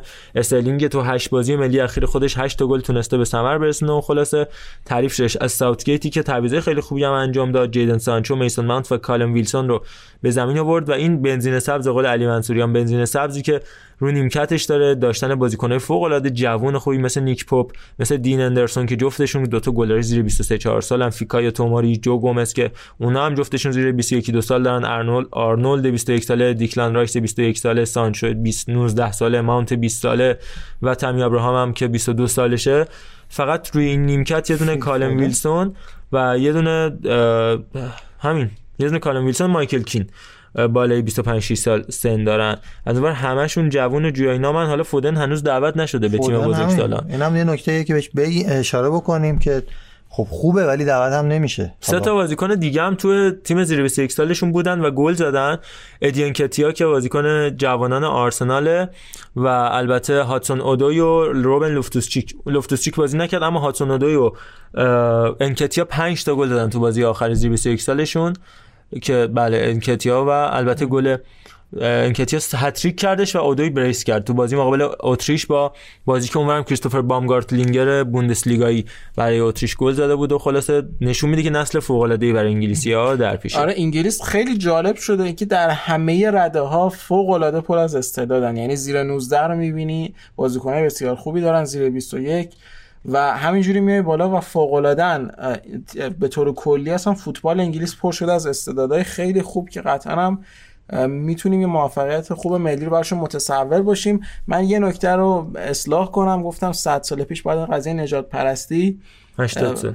تموم می‌شد. 70 سال پیش تازه جنبش سیاه شروع شده. این بیشتر اینجوری نبود که صد مبالغه آمیز بود آره. که یعنی خیلی زمان گذشته. ولی در مورد تیم ملی انگلیس هم بخوام بگم نسل تیم ملی انگلیس به لحاظ بازیکنی همیشه غنی بوده. یعنی اصلا خود 2000 مثلا 10 و 2014 هم حتی مثلا نسل جراردو لمپارد منظورمه و حتی قبلترش که مایکل اوون 98 و با آلن شیرر و اینا بودن تیمه به لحاظ نفری همیشه فوق العاده بوده. هیچ وقت مربی مثل گرت ساوتگیت نبوده که به نظر من یه خورده تفکرات متعادلتر و بروزتری رو داره. یعنی ساوتگیت هم تفکر مالکانه رو داره برای فوتبال بازی کردنش داره استفاده می‌کنه از حضور مربیانی مثل یورگن کلوب و پپ, پپ گواردیولا در فوتبال جزیره دیگه فوتبال سنتی انگلیسی سانتاز جناین رو کمش کرده. خیلی رو زمین بازی می‌کنه از وینگرها استفاده می‌کنه یعنی برای اینکه مثلا توپو بیارن به داخل و خودشون ضربه بزنن. البته مهرهاش هم داره. ولی میگم این هماهنگیه انگار یک پارچگی در فدراسیون مثلا فوتبال انگلستان هم ایجاد شده. پس از اووردن مربیان غیر انگلیسی به فوتبال جزیره. و البته اتوریتی هم که داره آقای گرت ساوتگیت که جیمز مدیسون به تیم ملی دعوت نکرد و بعدش هم مد نظر داشته مدیسون چون تو این مدت رصد شده که توی کازینو رعایت شده تو مدت فیفا دی که استراحت داشته و بهش به صورت خصوصی حالا اینکه درس کرده دیلی میل مقالهشو نوشته. نمی‌دونم ولی به صورت خصوصی بهش هشدار داده که من داره حواسم بهت هست با اینکه تیم ملی دعوتت نکردم که تو رفتی کازینو و اگه به این رفتارت ادامه بدی تا وقتی من هستم هر چقدر خوب باشی آقای جیمز مدیسن من به تیم ملی دعوتت نمی‌کنم. حالا می‌خوام روی دیگه داستان هم ما با هم داشته باشیم. اتفاقی که داره برای اسپانیا میفته انگلیس سالها بازیکنای خوب و غنی نداشت تو جووناش و بازیکنان تو 25 سالگی تا چهره می‌شدن. برعکس اسپانیا همیشه تیمای جوان خوبی داشت تو این 10 سال اخیر و قهرمان یورو زیر 21 سال دو بار شده بود. حالا انگلیس تو زیر 19 سال تونست با همین ساوتگیت قهرمان شه و دقیقاً ورق برای اسپانیا برگشته. اسپانیا با روبرت مورنو حال روز خوبی نداره فقط کافیه ترکیبشون رو با هم مرور کنیم ببینیم که چه بازیکنایی توی این تیم ملی که قهرمان جهان اروپا بوده قبلش اشاره بکنه که مدیسن الان توی لستر سیتی در کنار جیم واردی دارن بازی می‌کنن. یعنی جیمی. اه، جیم. ج- اگه همسر آقای واردی الان ما لومون نده ازم اسکرین شات نگیره. جیمی وارد جیمی واردی دارن بازی می‌کنن شماره 9 و 10 لستر سیتی. فقط بگم که یادشون و بیاد. بازی سازی می‌کنه برای فوروارد سابق تیم ملی. آره خب حالا تیم اسپانیا رو بخوایم یه مرور ریزی بکنیم. جالبه. داوید دخایی که سالها از دوران اوجش فاصله داره سالها هم نه به اون شکل کیلومترها ولی. شاید یه سال فاصله نوری. گرفته. ولی در حد سالهای سالهای چون نوری از اون فرمه. فاصله است. بله. سالهای نوری فاصله داره از دوران اوجش و راول آلبیول. کاپیتان. اجازه- اجازه کاپیتان. آلبیول به عنوان کاپیتان در مرکز خط دفاعی در کنار اینیگو مارتینز. البته راموس بازی قبلی بود این بازی رو نیمکت نشست. دنیل کارواخال سمت راست دفاع و خوان برنات سمت چپ. با ذکر اینکه آلبوم هست ما فابیان رودری و تییاگو آلکانتارا در خط هافبک. و آلبیول همونی که ما به دنیا اومدیم توی والنسیا بود والنسیا اینو بازی می‌کرد؟ بله بله. بعد رئال بعدش بعد هم ناپولی. ناپولی بعد الان تو ویارال. اینا همجوری. الان بعد تو ویارال ناپولی رئال مادرید والنسیا کلا سانتی کاسولان دعوت شد تیم ملی. سانتی کازولو دعوت شد و بازی کرد. و بازی کرد. ببینید سه سال روش عمل انجام می‌شد. 11 تا عمل. بله. 11 تا عمل جراحی بعد اون چپ خوشگل هم به بارسا زد دعوت شد تیم ملی زندگی ادامه داره یعنی واقعا زیبا بود. اصلا این پروسه این 7 8 سالی که سانتی کاسولو رو یکی بره بخونه که چه اتفاقاتی براش پیش اومد و الان داره بازی می‌کنه و برگشت تیم ملی کاملا امیدتون به زندگی دو یه, چندان یه عکس معروفی تو این قضیه هست که از قوزک پای بلنده. سانتی کازولاست که یه تیکه از پوستش خیلی دست- ناهمگونه دستشو گرفت. پوست دستشو که. تتو کرده بود و مجبور شدن که بکنن که به اون قسمت در واقع پیوند بزنن و اون تتو اونجا خیلی ناهمگون قرار داره یه عکس خیلی جالبیه بله. ببینید اگه حالتون بد نمیشه. ببینید واقعا قلمه زدن آره در خط حمله دن- دنی سبایوس جرارد مورنو و میکل اویارزابال قرار دارن که اصلا این تیم حالا دیگه سالها با اون تیم اسپانیای خوبی که ما همیشه قرنهای نوری. بود، قرنهای نوری فاصله داره حالا توی در واقع بخوایم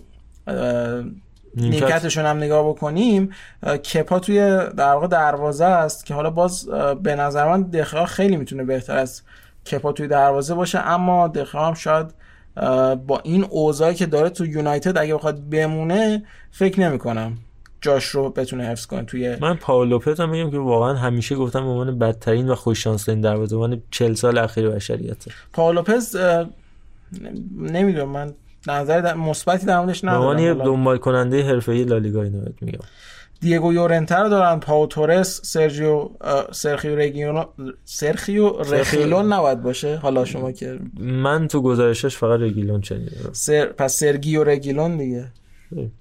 سرخیو رگیلون یا سرخیو- رگیلون. سرخیو رخیلون یا واقعا این دو دو ترکیب دو از. چهاره سرخیو رگیلون من شنیدم بابا این دوتاش جیه خب آقا من اینجوری شنیدم خب حالا ما یو بعدش میشه رگیلون ولی آی بیاد بعد جی میشه رخ- سرخیو خصوص نواس عزیزمون خصوص نواس که هنوز بازی هست. قبلی هم فیکس بازی. کرده این بازی بله. کارواخال بود ولی تو بازی قبلی تیم ملی اسپانیا خصوص نواس عنوان دفاراس فیکس بازی کرد دفاع راست بله؟ بله از اون راستایی که همه جای الان راست تو استفاده سویا هم شده. شده با بله. حضور با فرانکو واسکز نکته عجیب این بازی عدم حضور پابلو سارابیا بود که خب خیلی داره خوب میدرخشه توی تیم پی اس جی. کسی که از پایه های رئال مادرید هم شروع کرده بازیشو. بله و الان داره توی نبود بازیکن اصلی پی اس جی خوش میدرخشه. این بازیکن این بازی ساول هم نبود فیکس توی نبود. زمین. ساول هم فیکس البته نبود. من به غیبت آسنسیو و ایسکا هم اشاره بکنم که خب مصدومن دیگه.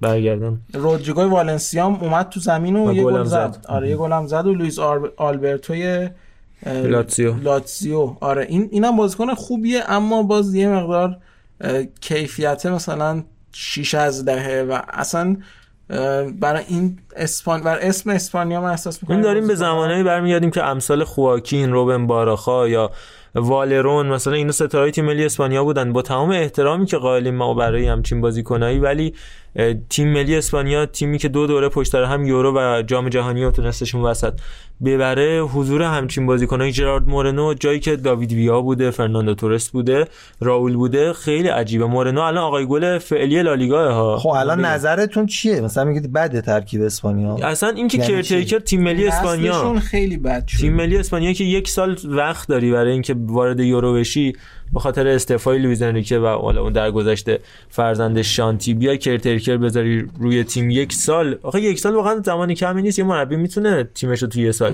بسازه. ولی انگار زیاد دیگه بعد از اون همه توفیق براشون اولویت نداره تیم ملی و روبرت مورنو رو بدون هیچ رزومه به عنوان سرمربی. یعنی تو کوچهشون هم سرمربی نبوده. همیشه دستیار خود لوئیز انریکه بوده با رافاپول یه تیم سه نفره داشتن. و اومده الان شده سرمربی تیم ملی اسپانیا. عجیبه و البته میگن کیک ستین به خاطر این سرمربی بارسا نشد که قرار بعد یورو سرمربی تیم ملی اسپانیا بشه نمی‌دونم. این نکته مهمه. بعد از اون حرکت لوپتگی تو جام جهانی یه جورایی به هم ریختن دیگه. یعنی مثلا مشخص نشد بالاخره مربی تیم کیه. ولی این ترکیب اسپانیا به نظر من بالاخره باید یه جورایی پوست اندازی بکنید دیگه. اگه ترکیب اسپانیا رو دست رو دخیا بذارید نمی‌شناسن همه. حالا بجز با. کارواخال و تییاگو آلکانترا. بقیهشون واقعا جدیدن. ولی خب مصدومیت باعث شده شرایط بالاخره لیگ هم هست به لحاظ گلی هم مثلا بالاخره اولمو هم دعوت نکرده. دنی اولمو خیلی بازیکن خوبیه خیلی بازیکن خوبیه. تو خیلی از اس-. اسپانیایی خوب دعوت نکرده به نظر من. حالا نمی‌دونم هدفش چی بوده. حالا تو اسپانیا که هستیم من اول یه اشاره یه چیزی یادم رفت در مورد فوتبال ترکیه بگم که با توجه به این حاشیه‌ای که ایجاد شده برای خیلی از بازیکنان ترک سرتاسر اروپا باشگاه‌های خود ترکیه دارن پیشنهاد میدن که میگن اگر باهاتون بد رفتاری شد به بالاترین حقوق بیاید تو تیم‌های خودمون بازی کنیم. من جمله جالانوغلو که الان اه، باشگاه گالاتاسرای گفته که اگر مشکلی برات ایجاد شده تو اسپانیا بیا با هر حقوقی خواستی اینجا می‌تونی بازی کنی. نگران این داستان 6 نباش. میلیونی داده دقیقاً. برای میلان. و این باز همون ملی گرایی ترکاست آقا حالا تو اسپانیا هستیم بریم سراغ کاتالونیا. آیا قبلش به نظرتون استراحت کنیم یا نه؟ بگیم و بعدش آره بریم سراغ کاتالونیا بسم الله الرحمن الرحیم. واقعا اینجا یه بسم الله الرحمن الرحیم داره که آقا چی داره؟ میشه که این ال کلاسیکو اول گفتن که جای بازی رفت و برگشت رو عوض کنیم. این بازی رفت بره تو مادرید برگزار شه با توجه به اتفاقاتی که داره تو کاتالونیا. میفته که میگیم چیه؟ بازی برگشت بیاد تو نیوکمپ که رئال قبول نکرد رئال. قبول نکرد. بعد گفتم بدون تماشاگر برگزار شه یه نکته اصلاح کنم چالهانوغلو توی لیگ ایتالیا. گفتم آره نه اسپانیا گفت. ادامه. حالا اه، اشتباه لوبیه لوبی آقا لوپی نه لوبی چالانوغلو روحتش هاکان دیگاره آره. توی و- سری آ میلان. درست. آره. نه اون که درسته.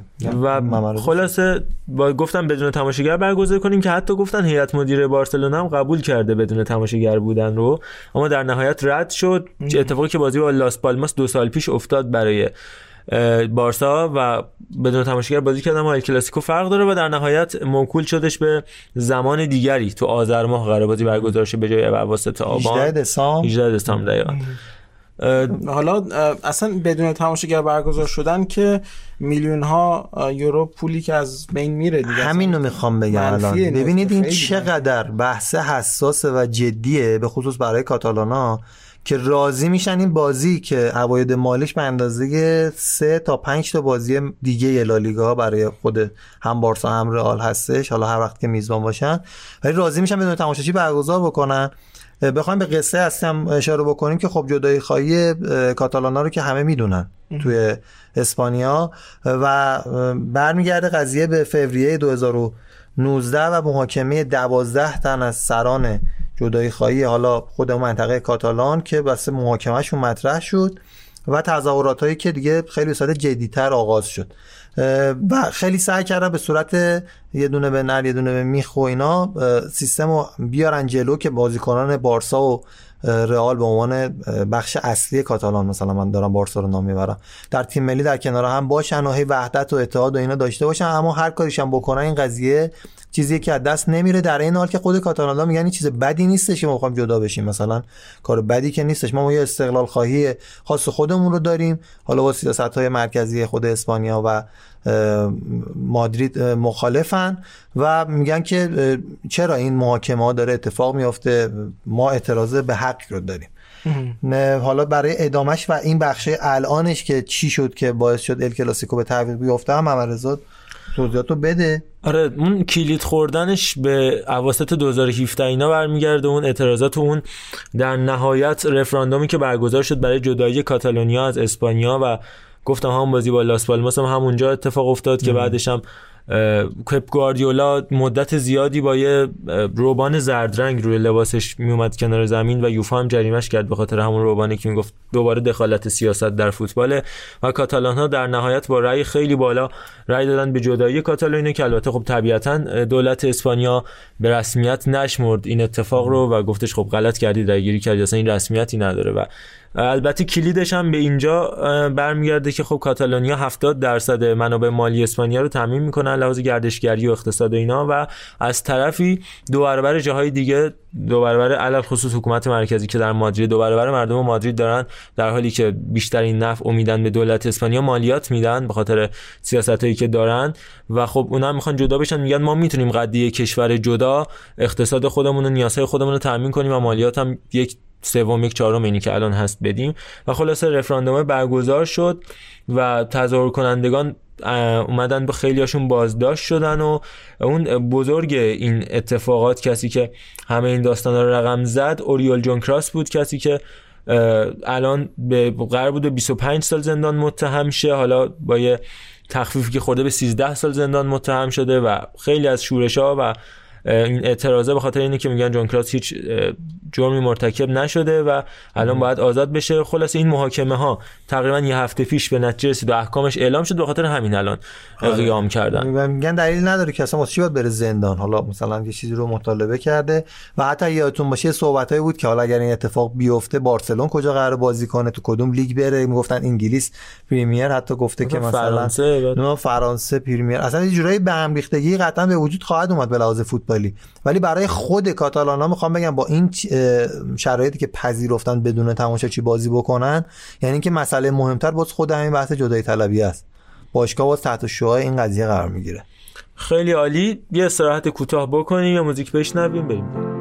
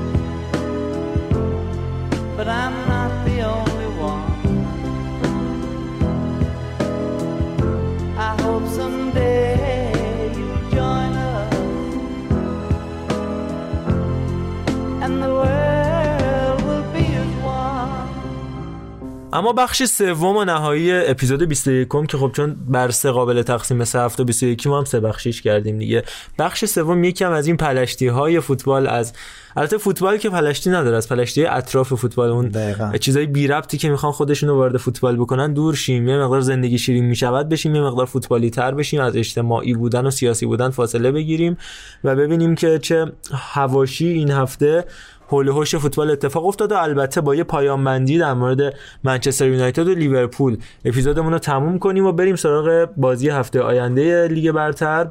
بازی دربی فوق العاده بزرگی که هر چقدر هر کدوم از این تیم‌ها ضعیف بشن بازم منچستر یونایتد لیورپول ثابت کرده که یه بازی فوق العاده مهمه.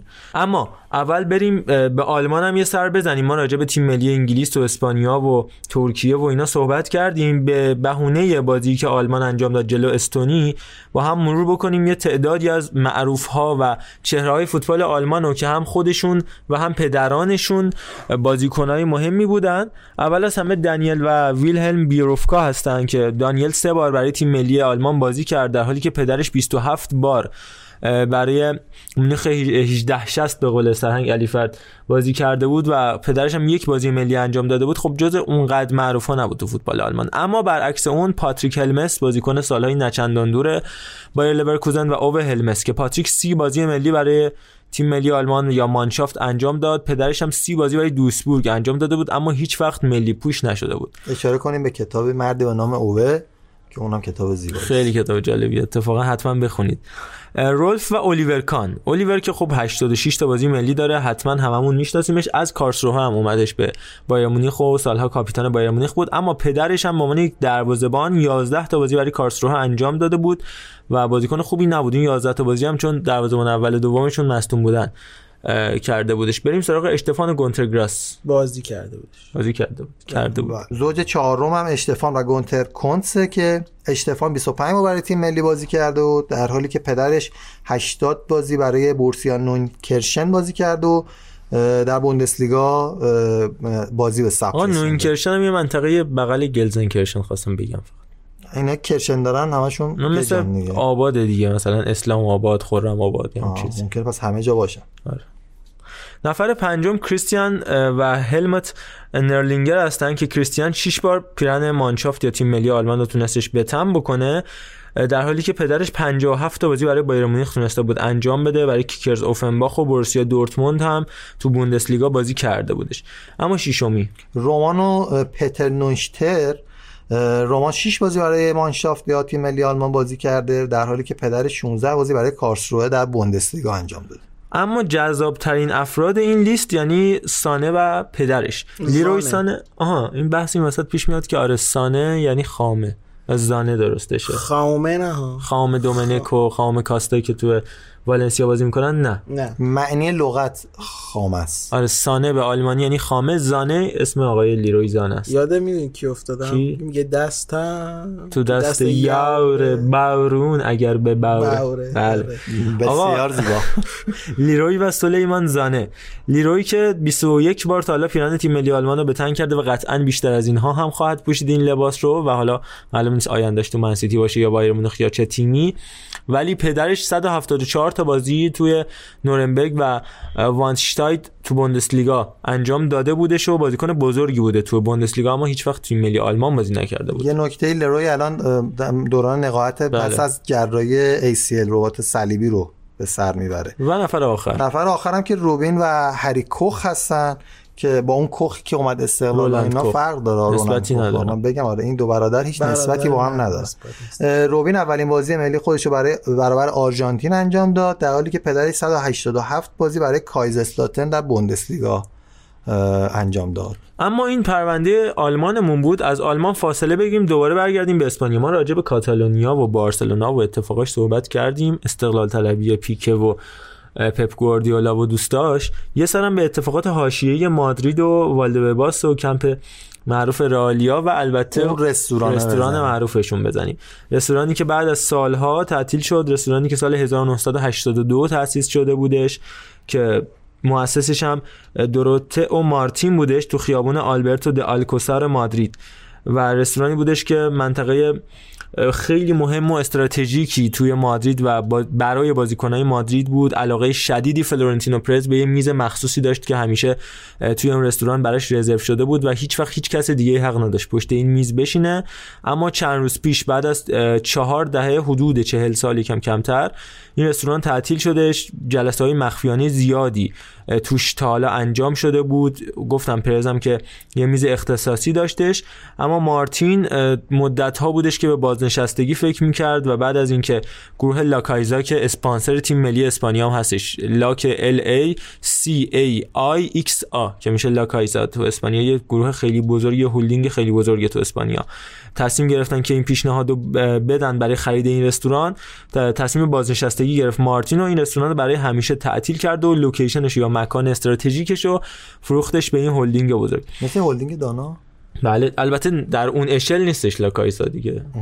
لطفا قیاس های مع‌الفارق انجام نشه. و در نهایت هم حالا می‌تونیم راجع به اتفاقایی که تو این رستوران انجام شد خیلی کوتاه توضیح بدم. مثلا تصمیم برای برکناری خورخه والدانو دقیقا رو همین زمین و روی دور همین میز اه، رو گرفته همین. میز که نه روی میز نه روی میز معمولا اتفاقات خوبی نمیفته مثل سلام آقای رئیس و صبح بخیر آقای رئیس. پشت میز فقط. یاد گادین منشان اندازید ما رو. تختا رو نشکنیم خواهشاً. میزا رو آره. نشکنیم. حرمت ها رو بذارید یکم آرومتر. دیوارها رو چنگ نزنید ما راجع به مکسی لوپس صحبت می‌کنیم در اب- حتما. چون داستان زیبایی سا یعنی حالا بعدا بهش می‌پردازیم. آره. و ایکر کاسیاس و مورینیو هم جلساتی که مخصوصا اون اوایلی که مورینیو اومده بودش رابطش با کاسیاس خوب بود توی این رستوران خیلی دور هم میشستن و راجع به وضعیت تیم صحبت می‌کردن تصمیم می‌گرفتن. یا حتی یکی از مهمترین تصمیم های سالهای اخیر رئال که برکناری ویسنت دل بوسکه و انتخاب کارلوس کیروش به عنوان جانشینش بود تو تابستون سال 2003 دقیقا پشت همین میز معروف گرفته شدش و غذاهایی که خورده می‌شد اینجا در نهایت به تصمیمات خیلی مهمی منجر می‌شد و البته حتی خوان کارلوس پادشاه کشور اسپانیا هم به این رستوران زیاد می‌رفت و چهرهای سیاسی وزیر وزرا توی این رستوران رفت آمد زیاد داشتن که خب خداحافظ آیه مارتین. دیگه به این صورت واقعا. اما بریم سراغ موضوع بعدی که راجبش می‌تونیم حرف بزنیم. شورلت و اسپانسرینگ منچستر یونایتد بعد از اینکه نیو بالانس تصمیم گرفته بود که قراردادش با لیورپول ت- در واقع تمدید بکنه حالا شورلت با یونایتد به مشکل خورده. آره شورلتی که بعد از در واقع فکر می‌کنم الان میشه هفت سال هفت سال اسپانسری باشگاه یونایتد قراردادی که سال 2012 در واقع امضا شده به این نتیجه رسیدن که این قرارداد براشون خوب نبوده. پولشون رو معتقدن. به گفته خودشون هدر دادن با اسپانسری این باشگاه و پول خیلی زیادی رو پرداختن. خب شورلت هر سال 58 ممیز 6 میلیون پوند رو به باشگاه منچستر یونایتد می‌پردازه برای اسپانسر اصلیشون روی لباس که خب مبلغ خیلی زیادیه و همینطور منچستر یونایتدی که از 2012 به این ور موفق به کسب هیچ افتخاری نشده به غیر از لیگ اروپای استاد مورینیو. دقیقا یه نکته هستش. بین موفقیت آمیز بودن یک قرارداد اسپانسری و عملکردی باشگاه خب یه رابطه دو طرف است دیگه. یعنی فکرش هم نمی‌کردن که یونایتد دیگه هیچی به هیچی کلا. و به خاطر همین حالا می‌تونن یک چهره به قول معروف بازنده رو داشته باشن از طرفی هم. فروش لباس منچستر یونایتد سالی 64 میلیون پوند به این باشگاه سود میرسونه در حالی که منچستر سیتی 45 میلیون پوند میفروشه در جهان سالیانه و آرسنال و چلسی و لیورپول هم چیزی حدود 40 میلیون. یعنی بالاترین فروش رو داره نصیبش میشه یونایتد در حالی که سود زیادی به شورولت نمیرسونه و این باعث شده که مالکین امریکایی یا ایالات متحدی کمی میگن نگید امریکا پشیمون بشن از اینکه قرارداد بستن با باشگاه منچستر یونایتد در آستانه فصل کنن. اما یونایتد هنوز گرونترین سهام رو داره با توجه به اینکه پس از چندین سال از بورس انگلستان و بریتانیا وارد نزدک امریکا هم شد گرونترین قیمت رو داره دو نیم یا دو سه دهم میلیارد دلار ارزشش. هستش یا بیلیون. و خب این تاثیرگذار هستش که یعنی وفاداری هوادارش رو نشون میده که هنوز فروش پیراهنش بیشتره با اینکه هیچ عنوانی رو نسبت مثلا به سیتی کسب نکرده بازم.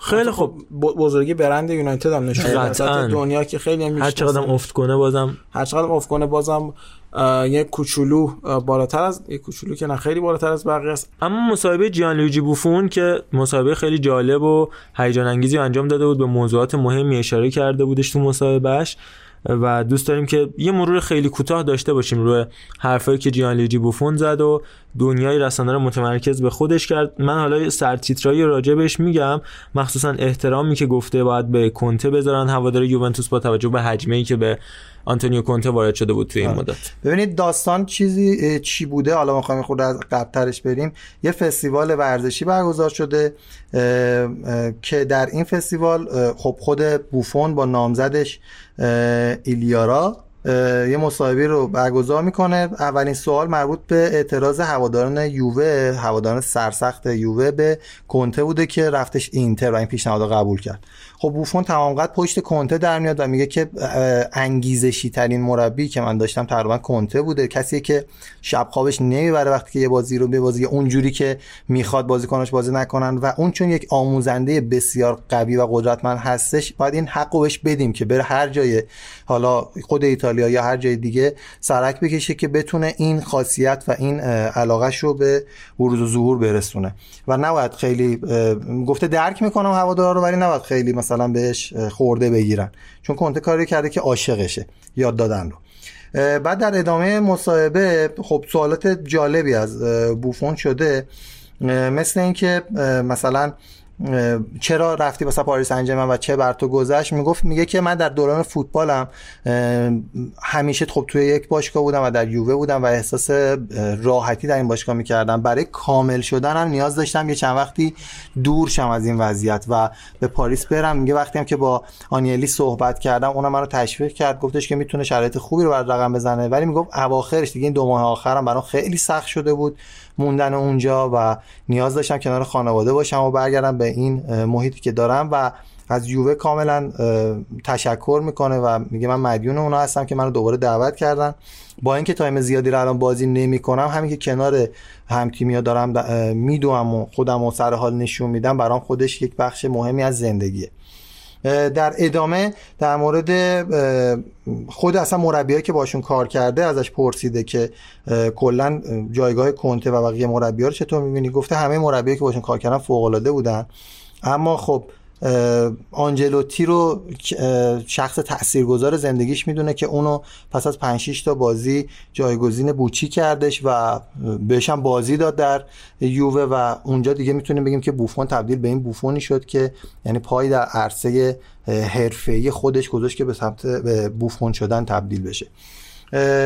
حالا باز اگه می‌خواید به سوالات بعدیش هم بپردازیم که اینکه چی شد که کنار کریستیانو رونالدو بازی کردی و این بازی کردن کنار اون چه حس و حالی بهت میده؟ میگه بعد از اینکه اون برگردون ازش خوردم تو فینال اروپا گفتم که وقتی که نمی‌تونی این لعنتی رو جلوشو بگیری باش همتیمه بشه و میگم الان از این موضوع خیلی خوشحالم و کریستیانو رونالدو رو از رابطش خیلی تعریف کرده که چقدر با همه بازیکنان خوبه و خیلی رابطه خوبی داره و میگه راجع به همه مسائل با هم دیگه صحبت می‌کنیم و از همه مهمتر چیزی که شاید ایرانی عاشق اونن و بوفونو بهش عشق میورزن اینه که با یه اکیپ عالی که گفته ما واسه باند برادری هستیم با کیه‌لینی و بونوچی کنار هم هستیم. بارزالی هم که رفته تو کادر فنی و در کنار ساری که خودش گفته از تمام مربیایی که داشتم سختگیرتر و وسواسی تره گفته این باند باعث میشه که ما احساس کنیم هر کاری رو می‌تونیم انجام بدیم. با اینکه سن اون بالاه ولی برای قهرمانی اروپا هم کاملا انگیزه داریم و یووه یه تیمیه که ایرانی ها حداقل می‌تونن عاشقش بشن. چون دقیقا اون فاز غیرت و اون حالتی که ماها داریم و دوست داریم یه تیم اونم حتی اگر به لحاظ بازی کنی ضعیفه اون حسه رو بهمون بده کاملا یووه داره این حالت رو. یعنی باندبازی خلاصه همیشه بد نیست. ما باندبازی مثبت هم می‌تونیم توی تیم آره، دقیقاً. داشته باشیم. و با اینکه بوفون اومده و بازی هم زیاد نمی‌کنه میگه که از این حضور واقعا خوشحالم و احساس می‌کنم که تیم یک باند دقیقا خیلی مثبتی رو داره. حالا تا فوتبال ایتالیا هستیم خیلی سریع دو تا نکته رو اشاره بکنم. یکی پیشنهاد استفاده از وار در مورد مقابله با نجات پرستی بودش که تو کمیته فنی فدراسیون فوتبال ایتالیا پیشنهاد شده. البته اینم نه اینکه بازی رو متوقف کنن و اونجا مثلا تماشاگر خاطی رو بیارن شلاقش بزنن قضیه اینه که می‌خوان یه سری دوربینای سوپر زوم بزنن که اگر توهین نجات پرستانه انجام شد همونجا آنلاین. حین انجام بازی اون security بیاد بلند شه بره اون طرفدار رو بگیره از ورزشگاه خارج بکنه احراز هویتش بکنه و برای همیشه از حضور در ورزشگاه در حین بازی محرومش کنه. اعمال قانونش در بکنه. همون لحظه بله بخوامونن و اعلام قانون اعمال قانون بکنن. این از این یه پرونده هم همین الان کالچو مرکاتو گذاشت راجع به خریدای احتمالی اینتر. من فقط به اسم میگم چون دیگه وقتمون خیلی کمه.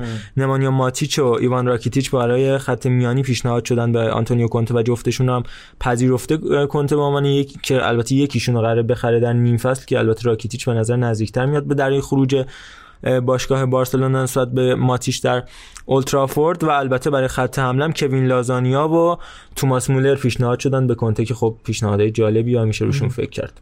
بازی که کنته از ماتیچ می‌گرفت تو چلسی واقعا الان تو یونایتد ازش گرفته نمیشه و واقعا هم بازیکن با استعداد خوبیه به نظر من.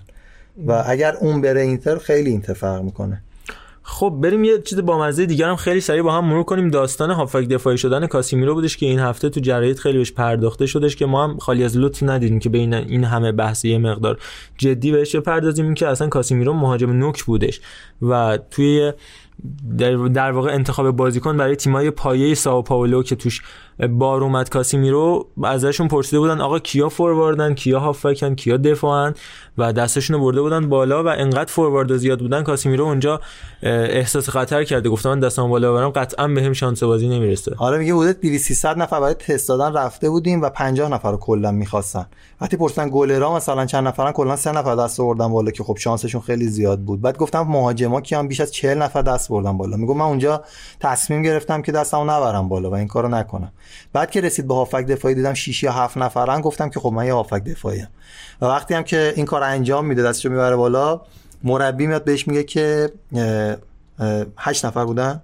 نه نفر. نه نفر بودن؟ نه نفر بودن اینا دستش می‌بره بالا. بعد مربی بهش میگه که توی مهاجمی توی هافک دفاعی نیستی. بعد اون هی انکار می‌کنه و میگه این برام خلاصه اومد داشتش خیلی مهاجم سرزنی هم بوده مثل اینکه و دلیل اینکه این همه گل با سر زده به بارسا هم فکر کنم گلم زده همین بوده که مهاجم خیلی سرزن و بلندقد و هیکلی بوده. حالا یه نکته هم بگم من خودم یه خاطری دارم. زمان مثلا نو- نونهالان اینا که بودیم آقای رضا نلچگر که خیلی شاید بشناسنش مربی نوجوانان سایپا بودن.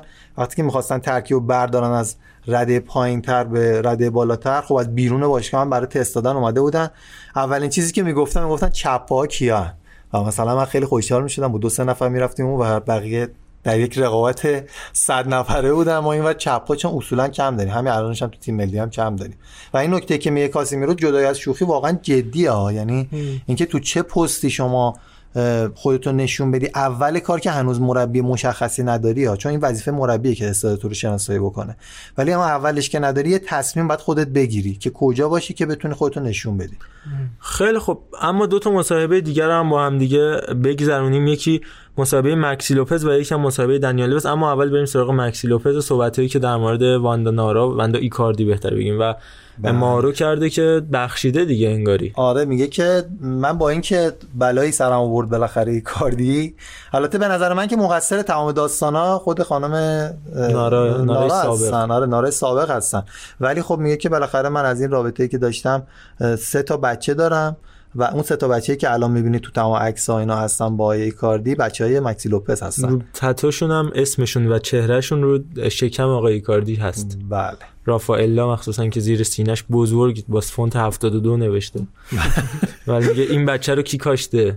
در مکسی لوپز. لوپز کاشته. خوشگل زیبا ساخته. با چوب تو چوب نعنا ساخته. چوب نعنا نساخته. ساخته. مکسی پاتلایی هنوز بابای مایی بله. بله. ساخته؟ قصه من نساخته با چوب نه نساخته تنهای تنها ساخته. خونه رو کی ساخته؟ قصه من نساخته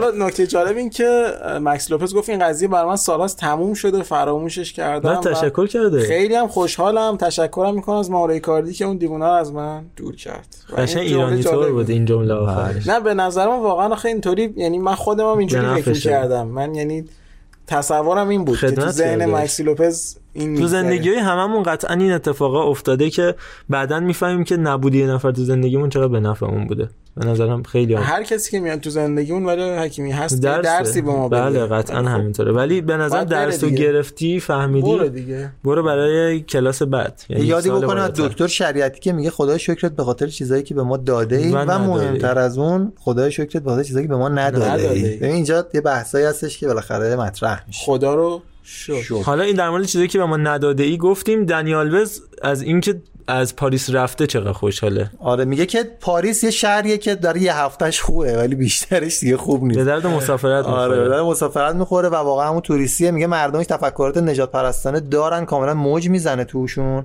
ولی میگه به من خیلی گیر ندادن چون من جواب همشون رو میدم. خاطرتون هستش موزو. حتی موزو انداختن کنارش برداشت خورد. و این این حرکت ها رو من بسیار تشویق می‌کنم. پاسخی از جنس خود اون آدمی که داره اهانت می‌کنه ندی. و اونو ببری توی فضای دیگه که من باز امیدوارم بازی برگشته با بهره ما یه کار اینجوری انجام میگه بدیم. که این بازی برگشت داره دنیال وز اشک داره.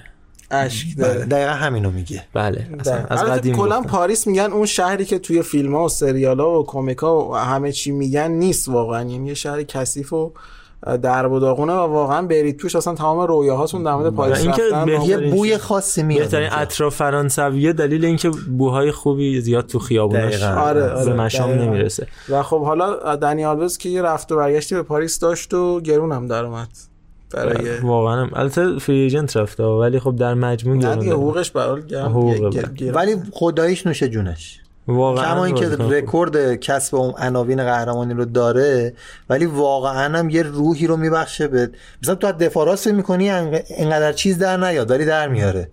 با آقای پاس گل میشه یهو مثلا. کارش درسته. بچه از پشت صحنه اشاره می‌کنن که افراد مسنی توی پاریس تعدادشون زیاده. هی میگن که بلا نسبت بو ان میاد. بلا نسبت بلا نسبت بلا نسبت بله. آقا با توجه به اینکه این هفته بازی لیورپول من یونایتد رو داریم سه تا پرونده خیلی سریع و راجع به منچستر یونایتد و لیورپول البته مرور بکنیم. بریم سراغ منچستر یونایتد. بخش قرمز شهر منچستر اتهامات غیر منتظره که یه agent ایتالیایی اومده به فرگوسن و البته آنتونیو کونته با یه دوز کمتر وارد کرده. آخ آخ آخ, آخ. یعنی دیگه مقدس تر از فرگوسن الان تو یونایتد وجود نداره و حتی اگر این اتهامات الکی هم باشه یه اثر منفی ریزی رو بالاخره می‌ذاره.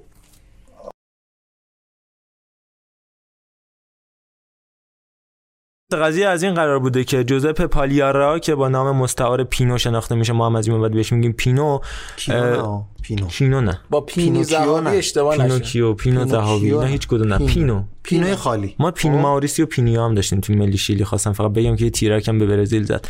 آره این فردی که الان 64 سالشه بوده 10 12 سال قبل تو قالب یه تاجر اومده با فرگوسن صحبت کرده و گفته ما می‌خوایم یه سرمایه گذاری با همدیگه بکنیم و خلاصه بهش نزدیک شده و پیشنهادهای در مورد رشوه گرفتن به فرگوسن داد و گفته که یه ساعت رولکس خیلی شیک سی هزار دلاری هم از من گرفت. فرگوسن بابت اینکه این همکاری رو با هم شروع بکنیم و قضیه به فنا رفتن سم آلر داشت سر شرط بندیش که اسکای لوش داد و سانم همکاری داشت با اسکای که آخرم برکنار شد بعد از چهار ماه از سمت سرمربیگری تیم ملی انگلیس به همین پینو رب داشت که ایشون به فنا داد اون بزرگوارو و الان هم اه، مطرح شدی که آره فرگوسن دادش رشوه گرفته تو انتقال بازیکنهای مختلف و البته یه بازی هم میگه برای منچستر یونایتد در آورده با تبانی که با یوونتوس بوده تو چمپیونز لیگ حالا اینکه این بازی منظور سال 1996 97 بوده یا 97 98 تو مرحله گروهی یا نیمه نهایی 98 99 یا مرحله دوم گروهی 2002 3 خودش مشخص نکرده تو مصاحبهش و فقط صرفا ادعا کرده بازی یوونتوس و منچستر یونایتد بوده و معماش هم برمیگرده به حضور قانونی یا غیر قانونی مالکیت شخص ثالث بین. در مورد انتقال بازیکن‌ها بین باشگاه‌ها و البته اشاره هم کرده به آنتونیو کونته که اون زمان مربی چلسی بوده. که به اون هم همچین پیشنهادی داده شده و کنته با یه چشمک رضایتش رو از این اتفاق اعلام کرده و گفته با اون هم همکاری کردیم و یه قهوه صرف کردیم و و خلاصه در پولای. آره با یه دبل گرفتن یه دبل اسپرسو آره این رشوه ها رد و بدل شده. حالا هنوز معلوم نیستش که این قضیه کاملا صحت داشته باشه یا مثل اون داستانی که کاپیتان نیکاراگوئه گفتش رأی ما رو عوض کردن و بعدا معلوم شدش که اون عکس فتوشاپ بوده که البته مال مصر درست بوده مال نیکاراگوئه ادعای واهی فقط این حرف رو مطرح کرده که خودش اسمش تو پادکست ما بیاد.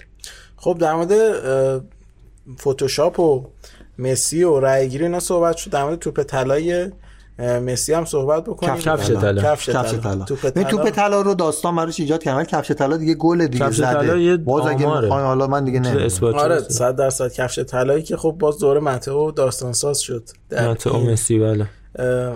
کدوم؟ مغز متئو پسر مسی. متئو پسر مسی. بله فرمودند که این روز بدترین روز زندگیمه و در ادامه فرمودند که کورنر رو سریع می‌زنه اوریگی و گل.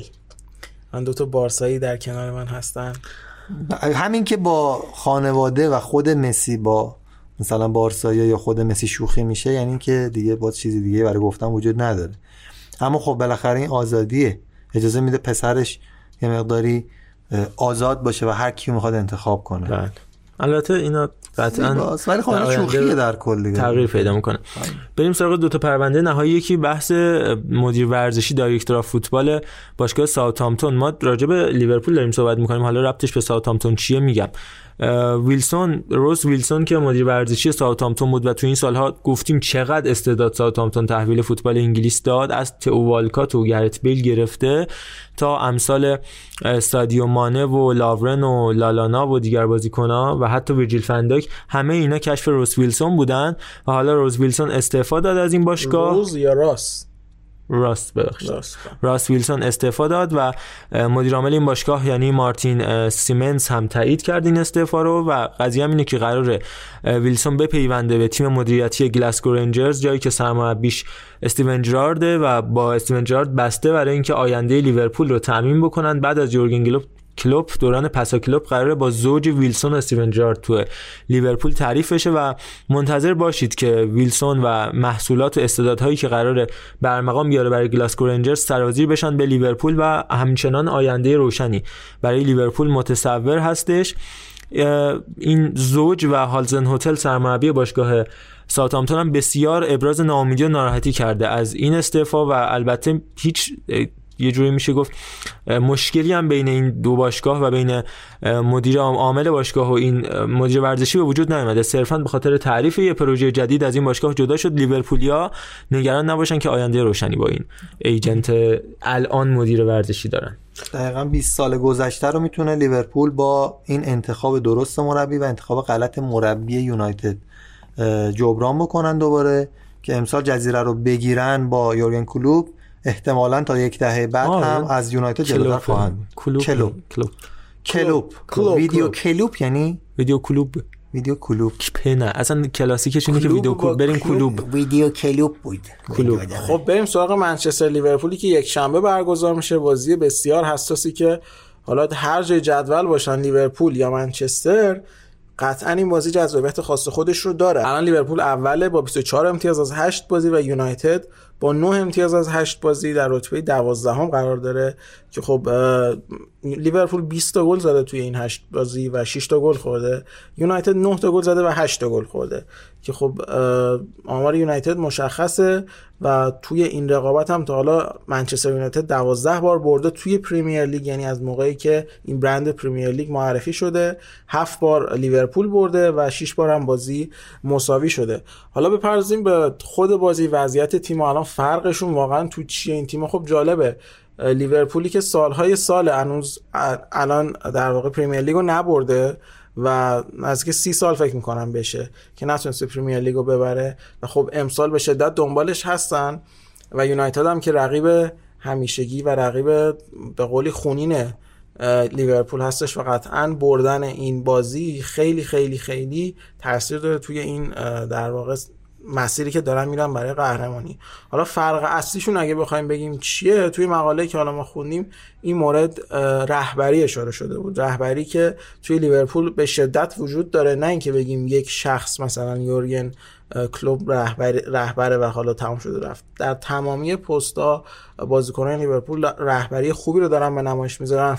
ویرجیل فندایک فیرجیل فندایک نباید باشه باید؟ فیرجیل باشه آره. همون فیرجیل فندایک در خط دفاعی جلوترش باز خود آلیسون در دروازه باز خودش یه رهبر می‌تونه به حساب بیاد تو خط هافبک جیمز میلنر جردن هندرسون و تو خط حمله هم سه تا از بهترین و با ترین بازیکنان خط حمله سالهای اخیر رو ما داریم سادیو مانه روبرتو فیرمینو و محمد صلاح که کاملا اون رهبری اون کاراکتره رو به نمایش می‌ذارن و این مشخص از قهرمان چمپیونز لیگ شدن از فینال چمپیونز لیگ رفتن این کاملا مشخصه که سالها پس از سال پس از سال به ما ثابت میشه که بدون کاراکتر نمیشه توی چمپیونز لیگ موفق شد. از اون آژاکسی که جلوی تاتنهام دقیقه 90 و اند گل مساوی رو خورد و باخت می‌بینیم می تا رئال مادریدی که شل گرفت بازی رو جلو آژاکس باخت. تا بازی های دیگری که بوده تو این زمینه که دیدیم یه تیم بدون کاراکتر حتی با برتری بیشتر بازی رو باخته و حالا دقیقا این فرقی که بین لیورپول و منچستر وجود داره. پروژه منچستر خب بعد از میشه گفت یکی از بهترین مربیای تمام تاریخ داره همینجور یه مقدار ضعیف دنبال نمی‌خوام بگم ضعیف ولی خب پروژه همچنان موفقیت خاصی کسب نکرده بعد از فرگوسن. به غیر از لیگ اروپای مورینیو و دوم شدن مورینیو که باز من میگم خیلی achievement فوق العاده بود. کم کم اینا داره به چشم میاد. مثلا پنج سال بعدم شاید کامل دیگه به چشم میاد که مورینیو چه معجزه ای کرد. که این اتفاق افتاد. حالا من نمی‌خوام بگم اونچنان فن مورینیو هم ولی توی این مورد که خیلی بهش تو دوران یونایتدش انتقاد دارن من کاملا باشون مخالفم. و واقعا معجزه کرد مورینیو توی یونایتد. مشخص میشه کم کم. و تا الانش هم یه مقداری مشخص شده. حالا حضور سولشار قطعا یک اتفاق به قول یک تصمیم زود هنگام نبوده تصمیم برای آینده نزدیک هم نبوده و قطعا باید ببینیم که تو ذهن مدیر یونایتد چیه که قطعا نگاه به آینده است نگاه طولانی مدته و باید هم پشت این تصمیمشون وایسن. اگه این بازی رو باخت اگر باز باختای دیگه مساوی دیگه و باز تو جدول پایین تر رفتن به نظر من نباید سولشایر رو عوض کنن تا به بازیکنها ثابت بشه به خود سولشایر هم ثابت بشه که آقا جان رفتنی در کار نیست این ستون به اون ستون هم فرج نیست وایسید و درستش کنید. آره. آره. یه نکته من خواستم یه مبحث خیلی طولانی می‌تونه باشه کلا. در مورد فرگوسن حرف و حدیث مثبت خیلی زیاده که چه کرد و چه ها انجام داد واسه یونایتد. ولی من یه انتقادی رو می‌خواستم بهش بکنم و اصلا کلا این شاید خلاف جهت باشه که فرگوسن تیم رو تا یه حد زیادی اوورد بالا و اون ساختار و شاکله رو تشکیل داد. اما اشتباه بزرگی کرد به فکر جانشین واقعا نبود. حالا آیا قصد نبود به فکر جانشین که بره خلایش احساس بشه یا نه؟ واقعا فکرشو نمی‌کرد. با رفتنش مربیان بزرگی مثل فنخال و مورینیو حالا مورینیو تازه مثبت رو داری میگی ولی به صورت نسبی واقعا کار خاصی نکرد. نسبت به چی؟ نسبت به مربیای دیگه که همینو می‌خوام بگم. مثلا اگر پپ گواردیولا یا یورگن کلوب کلوب یورگن کلوب جای خود فرگوسن می اومدن توی یونایتد به نظر من قطعا نتیجه مثبت بود. یعنی اون با اون تیم لیورپولی که شروع کرد که تقریبا کسی رو نداشت تو یونایتد با این همه مهره به نظر من نتیجه رو می‌گرفت. باید فرگوسن وقتی میذاش بره که یک کدوم از این مربیای قطعی مثبت جواب بده رو جای خودش جایگزین می‌کرد. تیم یه جورایی رها شد. به خصوص با انتخاب مویس. یعنی تیم کامل اون جانشین افت کرد. فرگوسن همون مویس بود دیگه. خودش اومد جانشینش رو تعیین کرد. خب همین میگم اشتباه کرد دیگه. این به نظر من اشتباه بزرگی مگه بود معلوم در. پادشاهی آخه. یعنی نه آخه؟ حالا آخه جا- هستش تو تیم فنی الان یونایتد بالاخره. نظر اه، خیلی مهمی رو میده که مثلا که چه کسانی بیان. حتی شاید روی بازیکن هم نظر بده. ولی میگم این اشتباه اشتباه خیلی فاحشی بود که مثلا دیوید مویسی که توی اورتون زیبا بازی می‌کرد. عنوانی نداشت که. بیاری توی یونایتدی قرار بدی که این همه عقبه عقبه رو خودت ساختی. سی سال برای این تیم یه پشتوانه رو به وجود آوردی. جزء تیمای برتر جزیره است. به لحاظ او- عناوین اروپایی حتی. بعد یه دفعه دیوید مویس اومد افت شدید بعد فنخال همینطور همینطور. و دیگه نمیشه جمعش کرد. الان واقعا یه مربی خیلی خیلی خیلی بزرگ می‌خواد که بتونه تیمو جمع کنه.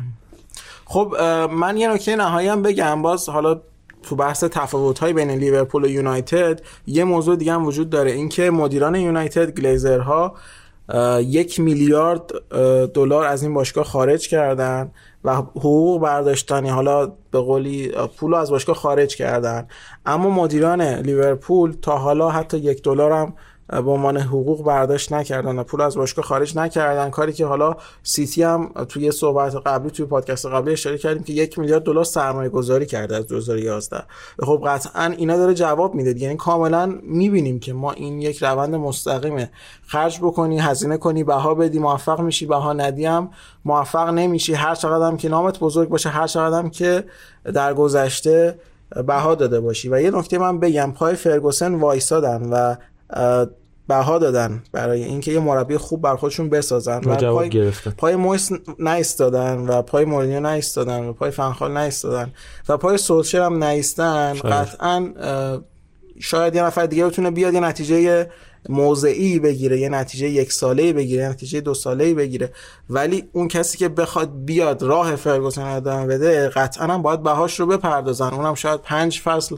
مثلا 15 هم شدن باشه ولی خب ممکن است فصل ششم موفق بشه ممکنه اه، دوباره اون راه فرگوسن که حالا 20 سال به قولی دامینیشن توی سطح فوتبال انگلیس بود رو ادامه بده همون بحث تجاری شدن فوتبال هم خب بهش وابسته میشه دیگه اگه پنج فصل سال 1990 15 هم می‌شدی چقدر ضرر می‌کردی از لحاظ مالی الان پنج فصل 15 هم بشی چه سود عجیب غریبی از دست میدی که خب زمان رو سر دراز داره، است. آره. صبر. می‌خواد و در نهایت هم خیلی سریع مصدومای دو تا تیم رو با هم دیگه مرور بکنیم. من مصدومای یونایتد رو خیلی سریع بگم.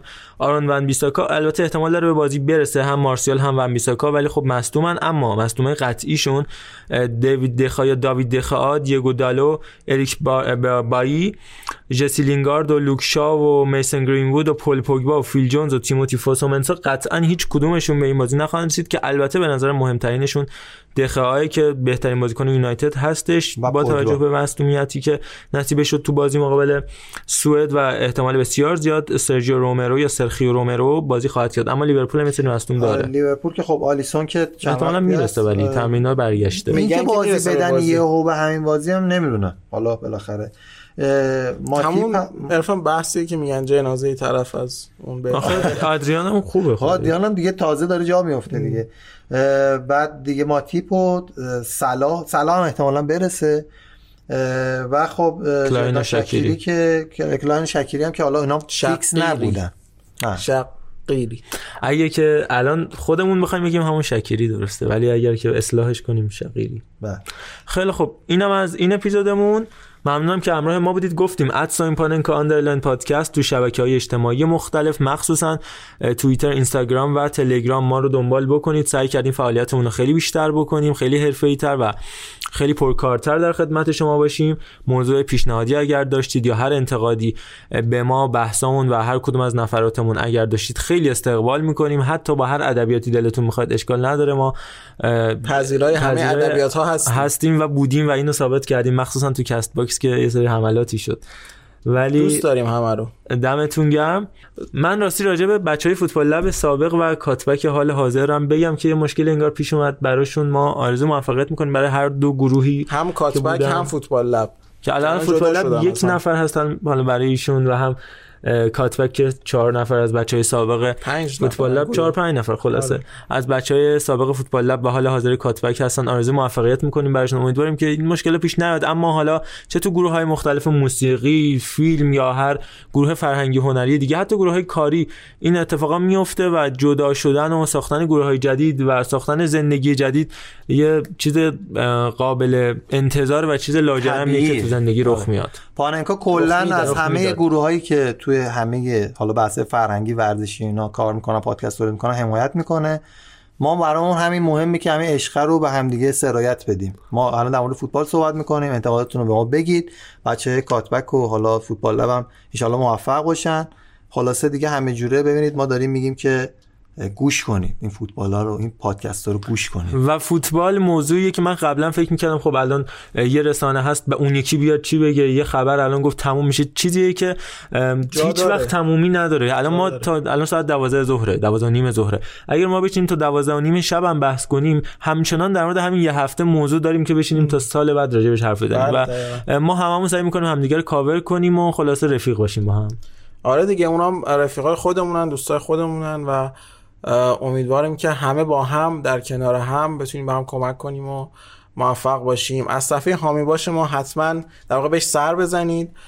شبکه های اجتماعی هم در نظر داشته باشید و پادکست رو اگر دوست داشتید به رفیقاتون معرفی کنید. اگر هم دوست نداشتید بهمون حتما بگید که چرا. دوست نداشتید و بهمون بگید حتما ما در نظر می‌گیریم. دم همگی گرم. من خداحافظی می‌کنم از همه شنوندگان عزیزم. به عنوان علی امیری یه امیری ترین علی روی زمین و حقیقا به عنوان حکیمی ترین محمد رضایی روی زمین شما رو به خودم میسپارم. خداحافظ همتون باشه. خیلی مخلصیم. ارشیزاده ترین عرفان. عرفان. خدا نگهدار.